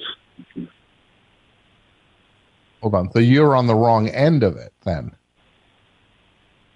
You bid on something expecting- and then won it because your phone was cutting out for for a minute there. I'm sorry. Is that better? Oh, that is better. So Eric, you bid because there was a Don Rickles estate auction a few uh, weeks ago, month or so ago. You bid on some belts and ties. Yeah, I called in and we were talking about it and looking at it. hmm And yeah, uh, that's right. And you bid going through you bid on some belts and ties, and you won. one bid, and that was it. Nobody wanted them, I guess. So you were praying that somebody else would slide in there, and so you didn't have to own any of Don Rickles' ties. I guess so. I mean, I just kind of assumed that there would be more than the, you know, intro bid. I don't know. Can we talk about how much you paid? Um, a couple hundred bucks. For how many items? It was two items. One was six ties, and the other one was, I believe, four belts. And I still haven't actually gotten them because the auction company does not ship, and they are in L.A. So, Oh, sounds like somebody needs somebody to run by and pick them up, and then maybe keep a tie as as uh, the cost of uh, the price of doing business. should I send you their address? I'll say this: six belts and four ties. I think it was the other way around, but they're kind Six of the same ties thing, right? and four belts. Yep. Six ties and four belts. This is what I'll say to you. What seems fair? What seems fair to you if I run over and pick that stuff up? Um, one or two belts and two or three ties. That's a little. I, I'm going to say this on your behalf. That's a little steep. One and one. Done. Yeah, that seems a little steep. I want to be fair to you. You have my email. I probably find it. Yeah, hit me up. We'll set. Will do. up. I'm serious Will do. about this. I'll run. I'll run over and pick it up. That And then I'll mail you your belts and ties back. and you get you get first dibs then, right? You're I get first the dibs. I get first dibs yeah. on it, and then I get to show up at like a, a thing wearing one of Don Rickles' ties. Yeah, that's Oh, why I. I did it, and I, I was like, all right, now I have to like frantically search for pictures of him where he's wearing these things hmm to prove it, right? Yeah. Well, buddy, hit me up. I'm not joking. I'll go over and pick up your your uh, belts and ties, and then That I'll have a Don Rickles tie, and then the people see me wearing a Don Rickles tie at a thing. What a deal! I think we can make Yeah. it happen. and then I'll ship them out to you. I got one other thing I want to tell you about. What do you got, my friend? Um, you're serious. oh, you're not going to wait. You're not going to. You're not. You're going to follow up on this, right? Oh, for sure. Yeah, Because now I want this tie. yeah, we're doing it. All right. Yeah. Well, hit me up on Twitter. the, you uh, can hit me up on Twitter. club. You just tweet at me and go, "Hey Tom, it's Eric." I'm not, I'm not on Twitter. How about Instagram? Hit me up on Instagram. Sounds good. Message me on Instagram. I love it. I love it. So, what do you else you got for me? Well, I was gonna say I'm I'm excited about the uh, the new book club. Knicks, I'm a Knicks fan, so Mhm. those are some Yeah. uh, some wild years. I'm gonna read this one. They are the the because the Best Show Book Club. The next installment is called The Garden. What is it called? Blood in the Garden, Blood in the Garden. the And it's about flagrant the New York- history. I think. The flagrant history of the 1990s New York Knicks. I will say this: as I started reading this book, it made me sad. Why? Because I know I know what happens. Ugh. I mean, look, they tell you right in the beginning of the book. They tell you right in the beginning, and it ain't it ain't hard to read. It's not like any spoiler that they don't win a championship. It's kind of public knowledge. Um, but it's making me a little sad because I remember all the suffering through those years. Um, yeah, but I I'm also into it. It's good. It's a good Yeah. book so far. And you remember thinking like that one year, like they're gonna play Houston. We got this one. This is our one chance. No way. You mean in '94? Yeah, like the- it's like the one time it wasn't, you know, Jordan. Yeah, yeah. Now, I know. It was not not fun. A whole lot of not fun. Whole lot of not fun. I just Bleeping read a Rockets. book. Rock, bleeping Rockets of all the teams, the Rockets slid in there and won two championships before Jordan came back. The Rockets. Look, Olajuwon is ama- is amazing. All time greats. Just a watching Olajuwon play, Hakeem Olajuwon, total thing of beauty. His his his footwork, next level, great. I'm never gonna never gonna put him down.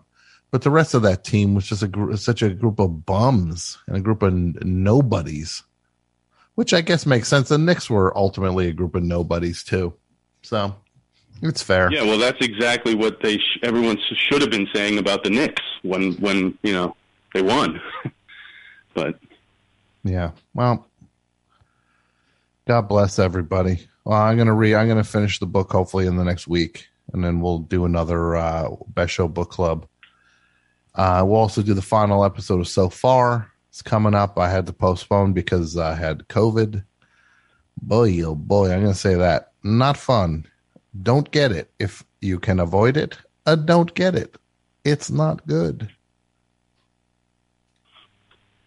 I'm still right, trying buddy. not to. What's that? I am still trying not to. Yeah. Yeah, keep trying. Keep trying. Yeah. Don't get it. All right, buddy. Hit me up and we'll work out the ties. We'll do. Have a good night. Okay. You too. That's the best opportunity I ever got. This guy's gonna this guy's gonna th- th- throw me a couple ties. And maybe I lowballed him on the for myself on the thing.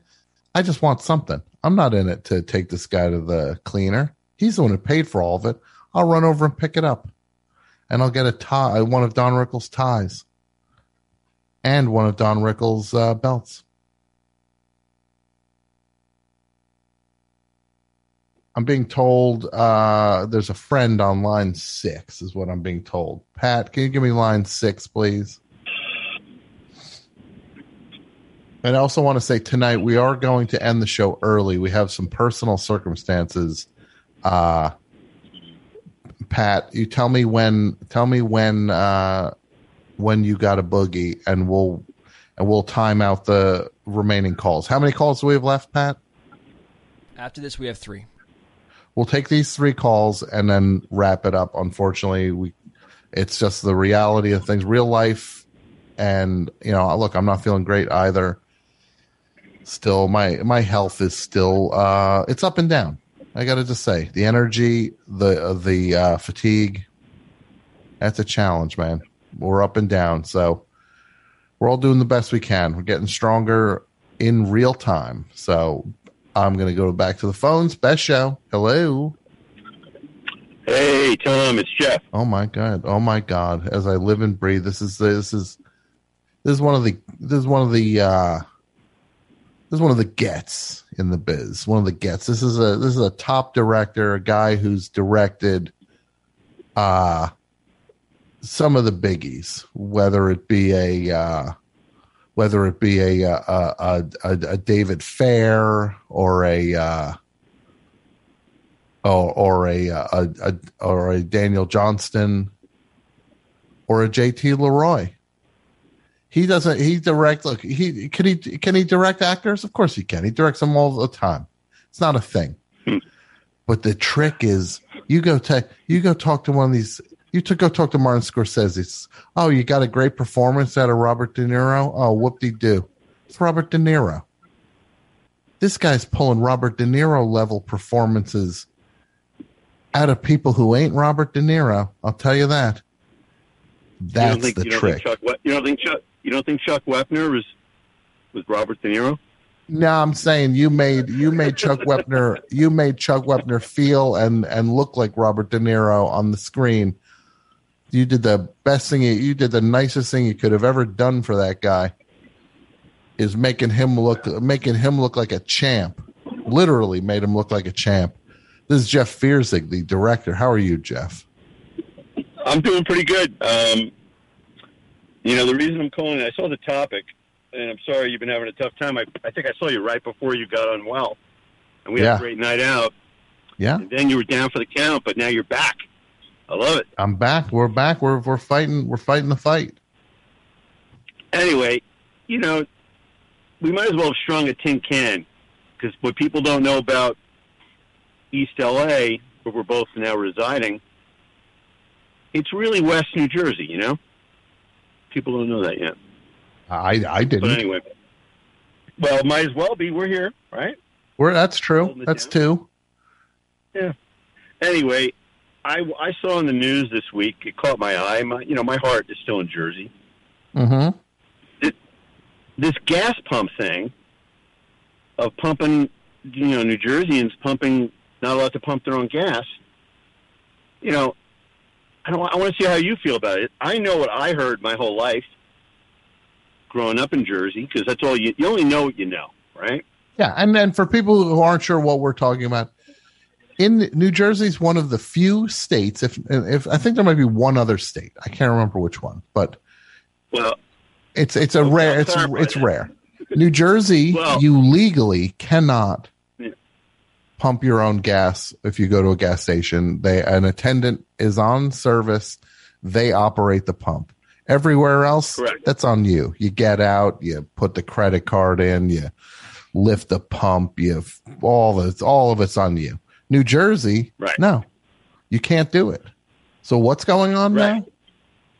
Well, it's it's finally up again for legislation that it might happen. New Jerseyans might be able to pump their own gas, and all I remember, you know, even over the years, people would say, you know, why why can't you pump your own gas? And I told the story I was told that just like the Grucci factory in uh, Long Island in 1983, I was told there was a guy, he was smoking a cigarette, he's pumping his gas, and boom, he blew up the gas station. That's what I was told, Okay. and that from that point on, you're not allowed to pump your own gas. Matter of fact, I did some research that you know they can issue a ticket in New Jersey to this day if you're caught pumping your own gas. And that was the story I was told. What what what did you know growing up? I heard growing up maybe something a little less exciting, but I was told that oh your taxes pay for it and don't worry. They get the they get it from you on the on your on the tax side of things. You are definitely paying for the privilege of not being able to pump your own gas. All right, That's well, what I was told. was but I, I I have very strong was- feelings about it. Oh, I figure you would. I figure you would. Matter of fact, I mean, I'll tell you what I, I learned because I wanted to get to the bottom of this. I, it was kind of like a bit of a rabbit hole. And I was like, what happened? Who was this guy that got blown up? You know, and it has, there has to be something written about the guy, right, that Mhm. changed gas pumping history in New Jersey. Yeah, yeah. And well, Yeah. first of all, let's clarify two things.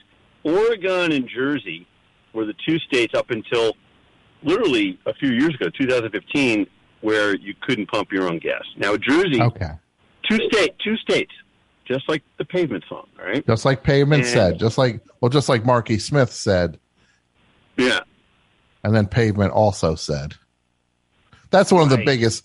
That's one of the when people say like, "Oh, Pavement just lifted stuff from from the fall." It's like you hear that song and you're just like, "Yeah, well, that's a straight up lift." But that's fine. I'm not putting down lifting stuff from people, but that is a lift.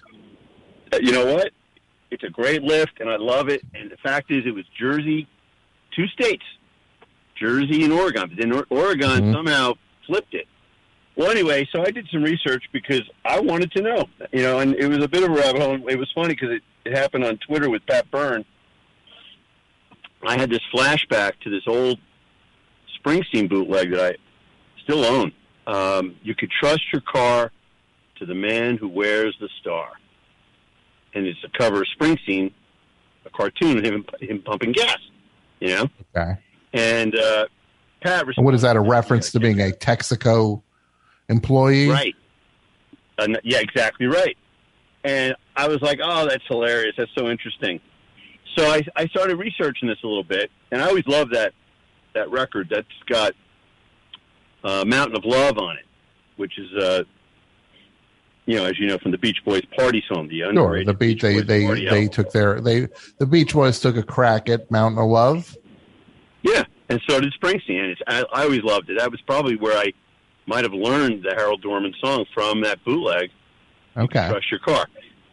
But then, you know, we're going to flash forward. So years later, Springsteen writes this great book, and what I thought was the greatest thing in the whole book. This is the guy that, as you know, the guy mastered in the car and racing and the engine. He he wrote. He knew. He, he admitted he knew nothing about cars or anything about it. He knew as much about cars as Brian Wilson knew about surfing. It was all fiction. It turns out he, out- he outed himself in the book, and I was like, "Wow, that's amazing." Well, anyway, the the it, it turns out all roads. First of all, the, the guy who got blown up, I thought I heard he might have been from Lodi. That's what I heard. Right. Mm-hmm. So you think you know you Yeah. can think about that for a minute. But it turns out all roads lead to Hackensack. All right. Okay. And what what really went down was in in 1949. Believe it or not, a guy named Irving Rheingold, not the beer family, Okay. for literally for three cents a gallon. He has this idea. He opens a 24 pump station on Route 17 in Hackensack, right? And he's he's charging 21.9. Excuse me, his competition is charging 21.9 cents per gallon. He mm-hmm. decides he's going to undercut them all by and do 18.9 cents. And the competition went ballistic to the point where they this is 1949. They got out Gatling guns. You had to have bulletproof glass, and there was like a, a turf war over this because he was going to basically eliminate the labor and, and Mhm. uh, pass the savings on to the customers. And So so he out- opens self-serve pump. He figures right, I can if the customer pumps their own gas, I can throw a 10 cents per gallon savings to the customer. no three cents, 3 cents. three cents. Yeah, three cents in 1949 is like 10 cents now, though. Think about that, Okay. Yeah. Right? Okay. Mm-hmm. No, so so not only is Jersey the last holdout, Jersey was the innovator, the first in 1949 of the self-serve gas. See, no, people don't remember that. It's very important. Okay.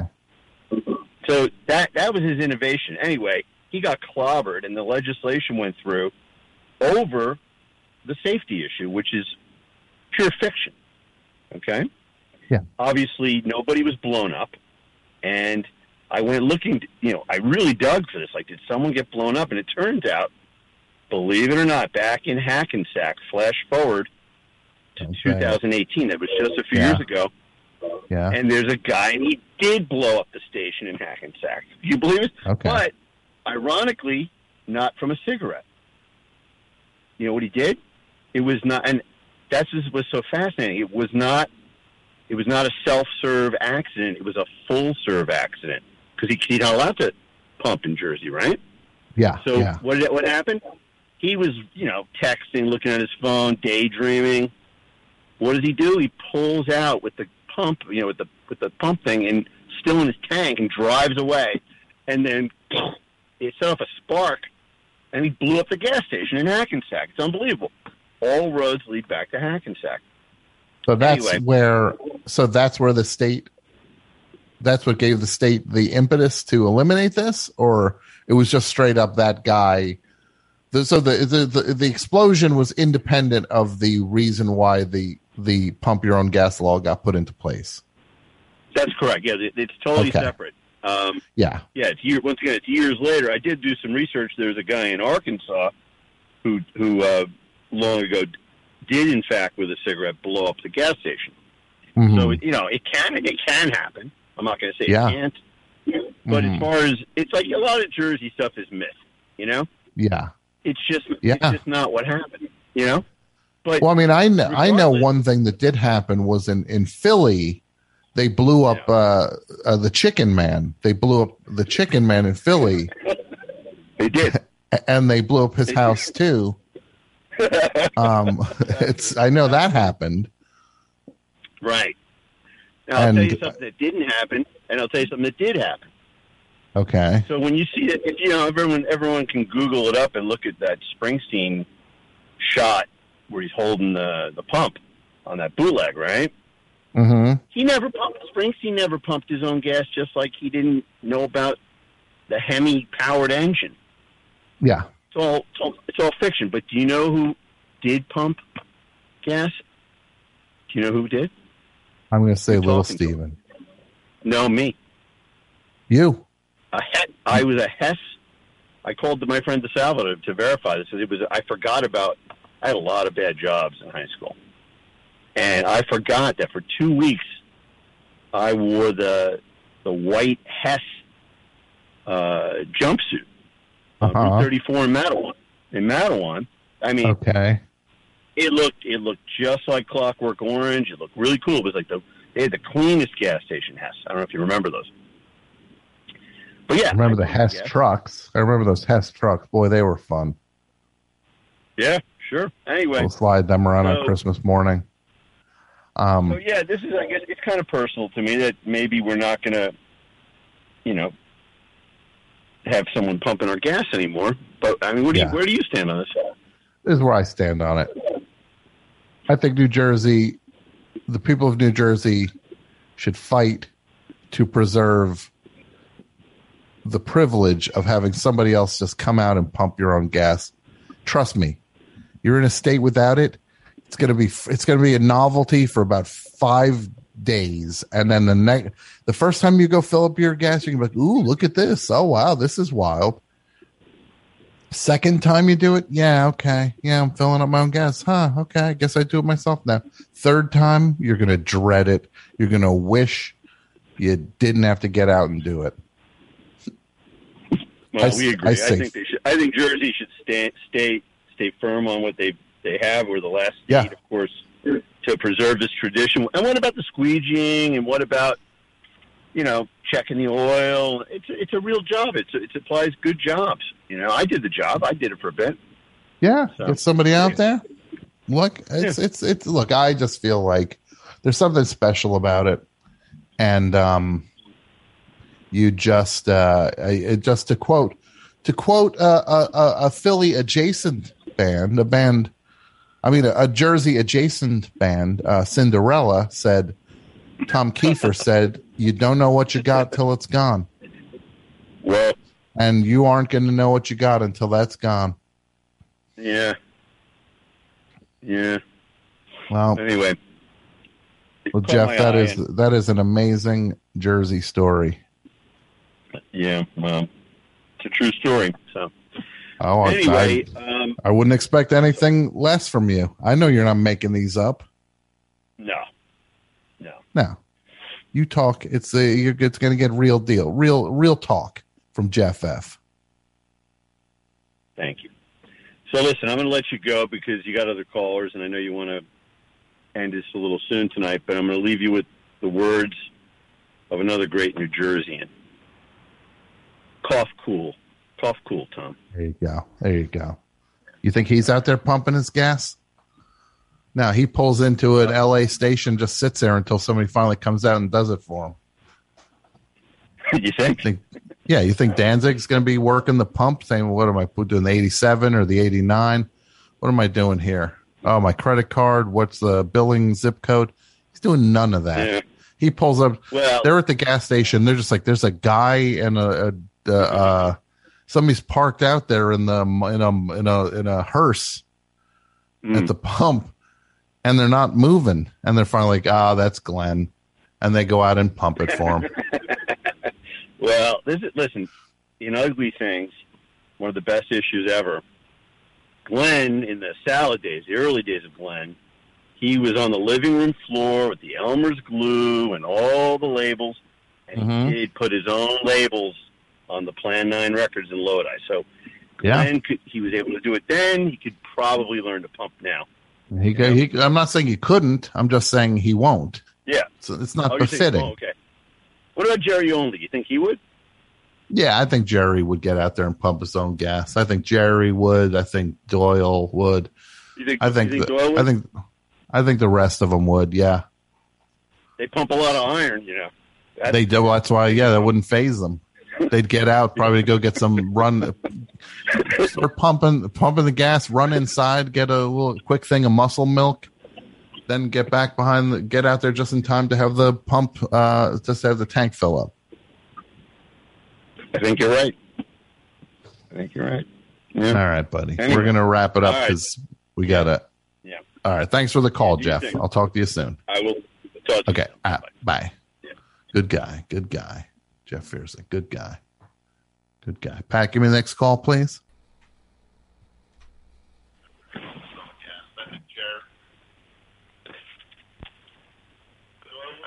Hello? Hello. Hi. Best show. Hi, Tom. This is Greg Gethard. Oh my God, it's Greg Gethard. Haven't spoken to this guy in a a million years. How are you? it's been a How are you, buddy? I'm good. How are you? Somebody reached out onto me, reached out to me on LinkedIn to tell me to call in when I when I could, and I can. No, okay. All right. Well, I Yep. appreciate it. It's nice to hear your voice. How are you? Great. I'm good. I will be. I I saw the topic, and I I had I I, I had one for you that I think you'd like a lot. Um, it involves um a place I think you're probably fond of. I believe you talked about before, uh, Panera Bread. Yes, yes. I, I I used to have a big, big, big thing with Panera Bread. Not so much lately, but it's made it made its mark on me. Well, I went. I'm a fan of Panera Bread as well, and uh, I went to uh, Panera once during a lunch break in the suburbs here, and it was uh, crowded, crowded in the back area where you pick up your lunch. Mm-hmm. And but you know, like you can see into the, you can see in where they make the magic behind like those. They have like that the, the little uh, cubicle wall. You, you know what I mean? You, you Yeah, they have like a raised. It's like a raised Yeah. platform that they're making the food on, and you see the you see the heads and and arms of the Panera crew making the sandwiches, and you can't see anything else really. Exactly. And uh, I was uh, waiting there, and the manager's uh, uh, a woman, and she started um, scream. She balled up her fists like real angry, like she's about to punch punch one of her workers, and she just started screaming, "Where are all the bread bowls? Where are all the effing bread bowls?" And then she um, calmly walked away and took a few paces um, towards like a back area where she then started to do like this like uh, mindfulness meditative breathing and counted down from 10 to regain her composure and back to you know like she lost the anger that had came up and then she came up to those of us who were waiting and apologized for the wait for any of us who had a bread bowl order. And uh, nobody even nobody even noticed this but me. Well, That's amazing that you were there to see basically a, a full dramatic arc of somebody. Yes. Yeah, and I like was just like immediately putting in like the whole backstory is probably you know, like she she'd been like reviewed by like a regional manager, Mm-hmm. somebody who said like, you know, Claire, you, you're doing a really good job here, but you lose it a little too much. You know, gave her like some training videos and maybe some like management books and things like you like you you really you got a lot of potential, but you can't scream at your employees anytime you don't get your way. It, you know, like think, you know, You got to hold it together. We go. We're, Yeah. you- You're the face. You're the face of the company, and it's a it's a Yeah. top down endeavor. You start yelling at people, they're gonna then they're they're gonna yell at people as well. You've given you've given permission to make this a place where people yell at each other. Yeah, and we can't have that at the Wayne, Pennsylvania Panera. What we need No, is, you know, we need you, Claire, to. She's the link. She's the rock Yeah, of, yeah, of the tighten it up. crew. Yeah, Tighten it up, Claire. Go into the bathroom, splash some cold water on your face, and uh, pull it together, and get back out here on the floor and uh, and Yeah. deliver. yeah. You might want to check something out called the Calm app, Claire. Just Yeah, li- li- listen to it when you get a few. I would. Listen, listen to when you get a few. You know, it's going to be really helpful. Like we don't know the pressure that this employee was under. This could be a. It could be. It could be. They could, there could be some sort of thing. Could be like uncut gems or something. This could be like a Panera Bread uncut, unsliced, unsliced gems. like she's involved in a caper of some kind. Yeah, maybe there's some sort of thing where Claire uh, staggers the the the Postmates orders, and then it turns out that right. that she's shaving money off of it. It's just like who knows. Right, yeah, she's got like she's got like a sixty dollar sixty dollar bet on the uh, Grizzlies Pacers game tonight or something like that. Mhm. Yeah, and she's um, Yeah. you know, and you know, she's got some kind of it's connected to Postmates, definitely Uber Eats orders. you don't know. There could be some sort of thing where it just yeah. And this is the bread bowls. It all hinges on the bread bowls. Yep. And suddenly know. Claire's watching all this money just uh, fly away when these bread bowls aren't getting put out. Yeah, I I see it. I I Yeah. see it. I think it's a great movie. I love it. Well, Greg, unfortunately, I have to move it along. I, would love to talk to you more. You, you feel better. I'll call back next. I'll call back. Thanks, buddy. Of course. You have a great night. You too. Bye bye. Good to hear from Greg Gethard. Good guy. Good guy. Final call, Pat. We have uh, two on hold. Two on hold. Let's do it real fast. Hello, Best Show. Hi, Tom. Hi. To whom am I speaking? This is Colette from Athens. Oh my goodness, we're getting all the all stars calling up right in the right in the home stretch, right in the home stretch. We got to because uh, uh, there's some personal, uh, uh, yeah, some some uh, unfortunate real life business that that uh has to be attended to. That makes it so the show has to end early tonight, and that's that's uh that's that's how life works, baby. So what what's going on, Claire? What uh, Claire Colette? You're not Claire, Claire. the fictional the fictional Panera Bread employee that that we were just uh, creating a life for, a name and a life. No, you're Colette. You're not a Panera Bread employee yet. That's true. Never have been. No, never have been. Don't Um, don't never say never though. The two of us could be side by side filling those bread bowls. I worked retail before. I'll work it again. That's my. Uh, are you kidding? I swear that is. I grew up doing retail, and I assume at some point it'll. I'll be back behind a counter, and I'll be like, okay, How can I help you? yeah. To what do I have the pleasure of this call, Colette? Uh, well, I was going to try to make you laugh, I guess. Um, oh, let's. but I Uh, don't know if it's uh, please. It might be more of a sensible chuckle sort of deal. Um, that counts. okay, good. It counts. Um, all right. So a couple of weeks ago, uh, my friend and I were watching this movie called Johnny Guitar, um, which is like a western Yes. where like Sterling Hayden talks in this Yes. big brassy voice. There's two women in it. They want to kill each other. It's pretty good. Joan Crawford. Um, Joan Crawford, yeah, and some Irish woman whose name I forget. Mm-hmm. But um, in the movie, there's like this throwaway line where I think Johnny Guitar's like uh, saying to someone who's going outside to not search for any four-leaf clovers. And I look across the couch at my friend and sigh, like you know, wistfully, like, and I say, "I remember when I thought four-leaf clovers were real." Mhm. Yeah. Uh, No, that was a that was a good chuckle. Yeah, good, good. Yeah, there's all. There's a whole lot of searching behind it, but generally speaking, that's that's it. That's the punchline. No, I like it. Simple. All right. Clean, to the point, elegant. Colette. That's how I try to do it. If that's how you do do it. well, oh, my friend, I appreciate it. All right, Tom. Best of luck tonight. Thanks so much. I'll talk to you later. Okay. Yep. Bye. Bye. All right. Final call. Final call. Best show. Hello. Call. Hello? Hello. Hi. Welcome to the best show. Oh, sorry, I was taking myself off speaker. Hi, this is Oh, Sharon. that's all right. That's all right. Don't worry. To what do I owe the clue? Is this now? Sharon uh, in Los Angeles, Eagle Rock. Sharon, how are you, Sharon? Home, all Eagle right, Rock, thank home of, home of what? What's Eagle Rock home of? That's right, Cindy's. Cindy's, Cindy, Cindy's. Yeah. I'll say this about Cindy's. Sometimes they could, they, they, they, they don't have to. And look, I like Cindy's a lot. I think the food is great. You know, you, they, they sure, they sure seem to, the, to like pesto at Cindy's.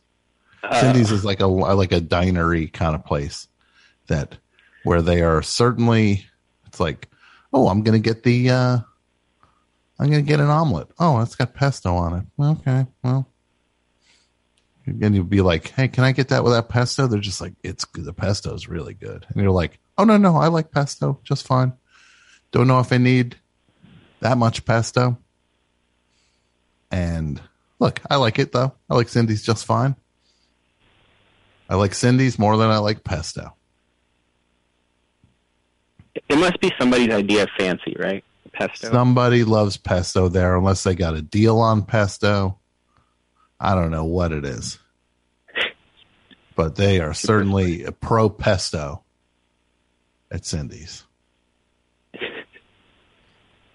So, what to what do I owe the pleasure of this call, Sharon? I had a story. I was going to try to make you laugh. All right. Try to blow through it. Um, okay, so I used to have this job where I would exhibit VR stuff, uh, virtual reality. I mean, Sure. I didn't so think it was Velvet job- Revolver.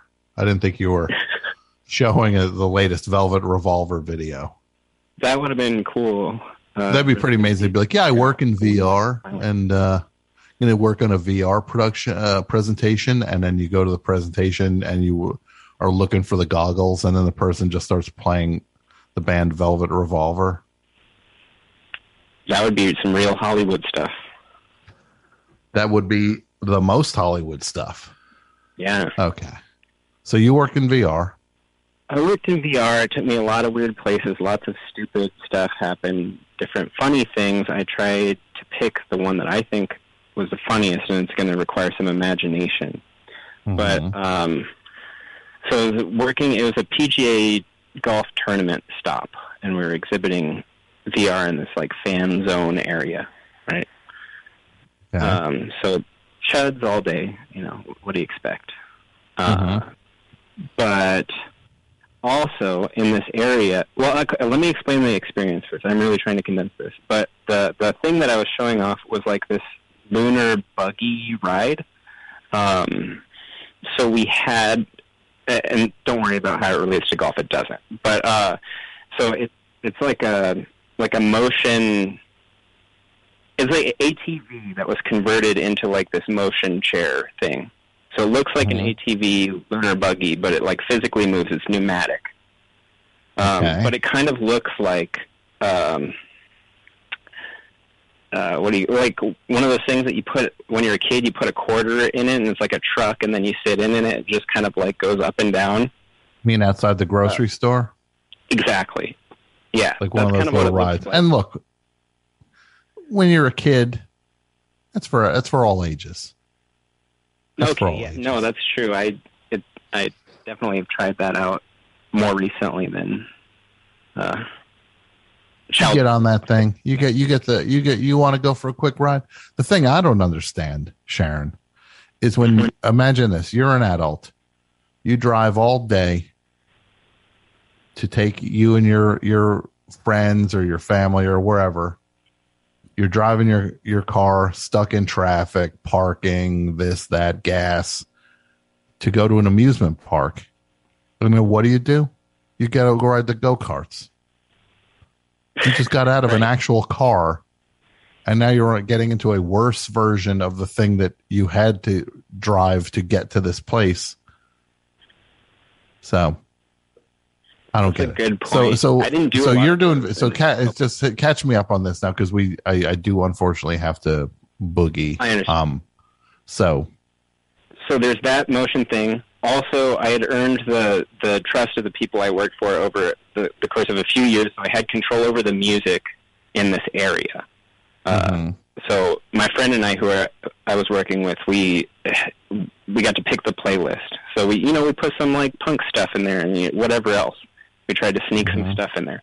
Okay, next part of this is there's a cop who's there the whole time, monitoring the area. You know, armed cop, a cop, um, and he's like the he's like a slouchy, like you know, real donut eating kind of cop. Right. an old So- school cop. Old school cop with a mustache, full mustache.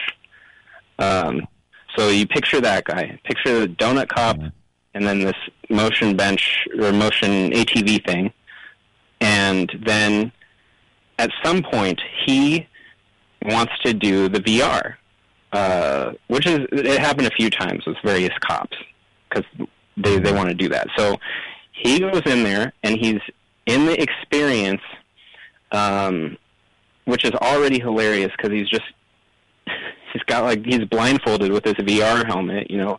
He's got a gun on him too, which is weird that a cop would decide to do that, you know.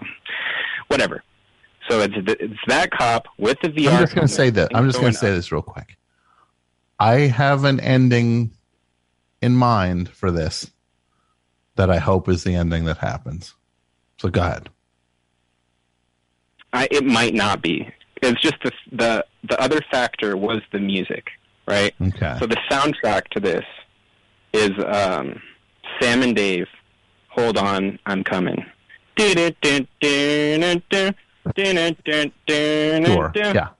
Classic That's song. it. Yeah. That's pretty much it. Yeah. Mhm. I, So that's if it. you can really That's- imagine it, it was it was hilarious. That's it. I was hoping the cop was going to throw up. Not in front of us, at least. But I was hoping he'd get on and be like, whoa, whoa. And then you'd see like actual cop horking up Dunkin' Donuts.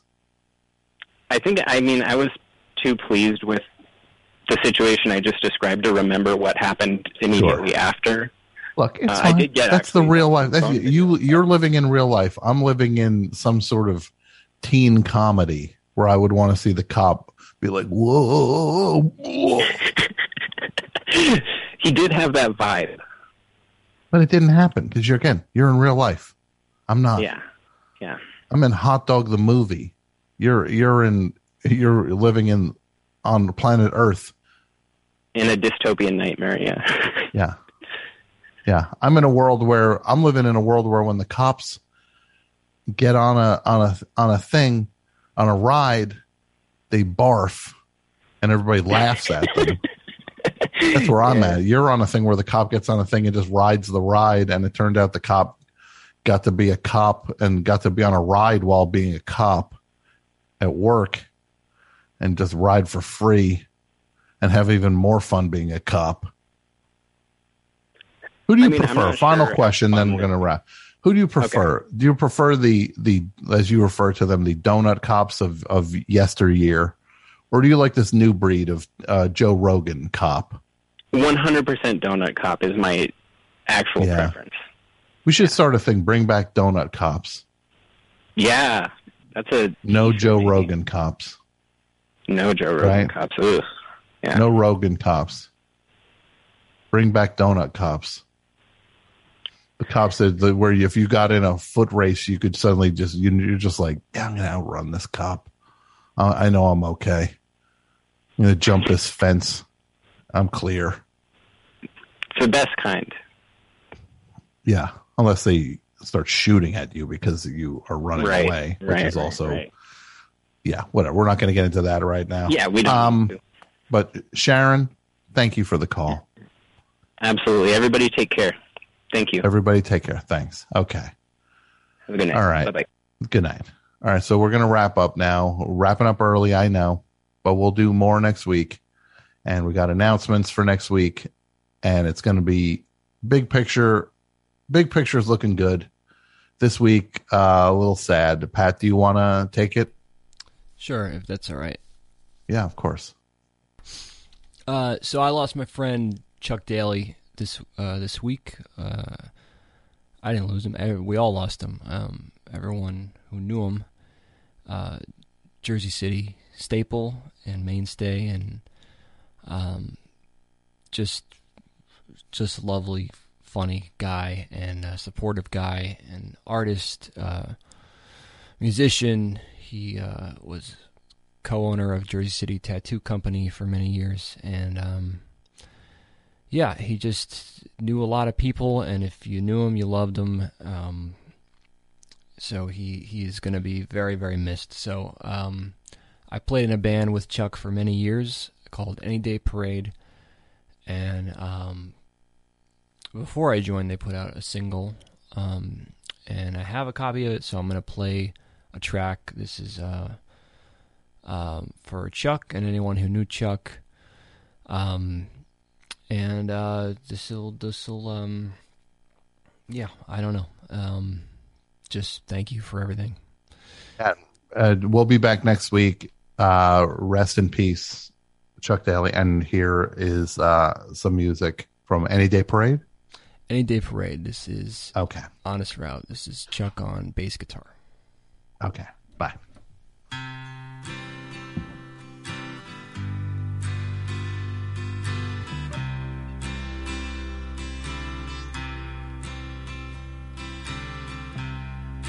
Splash my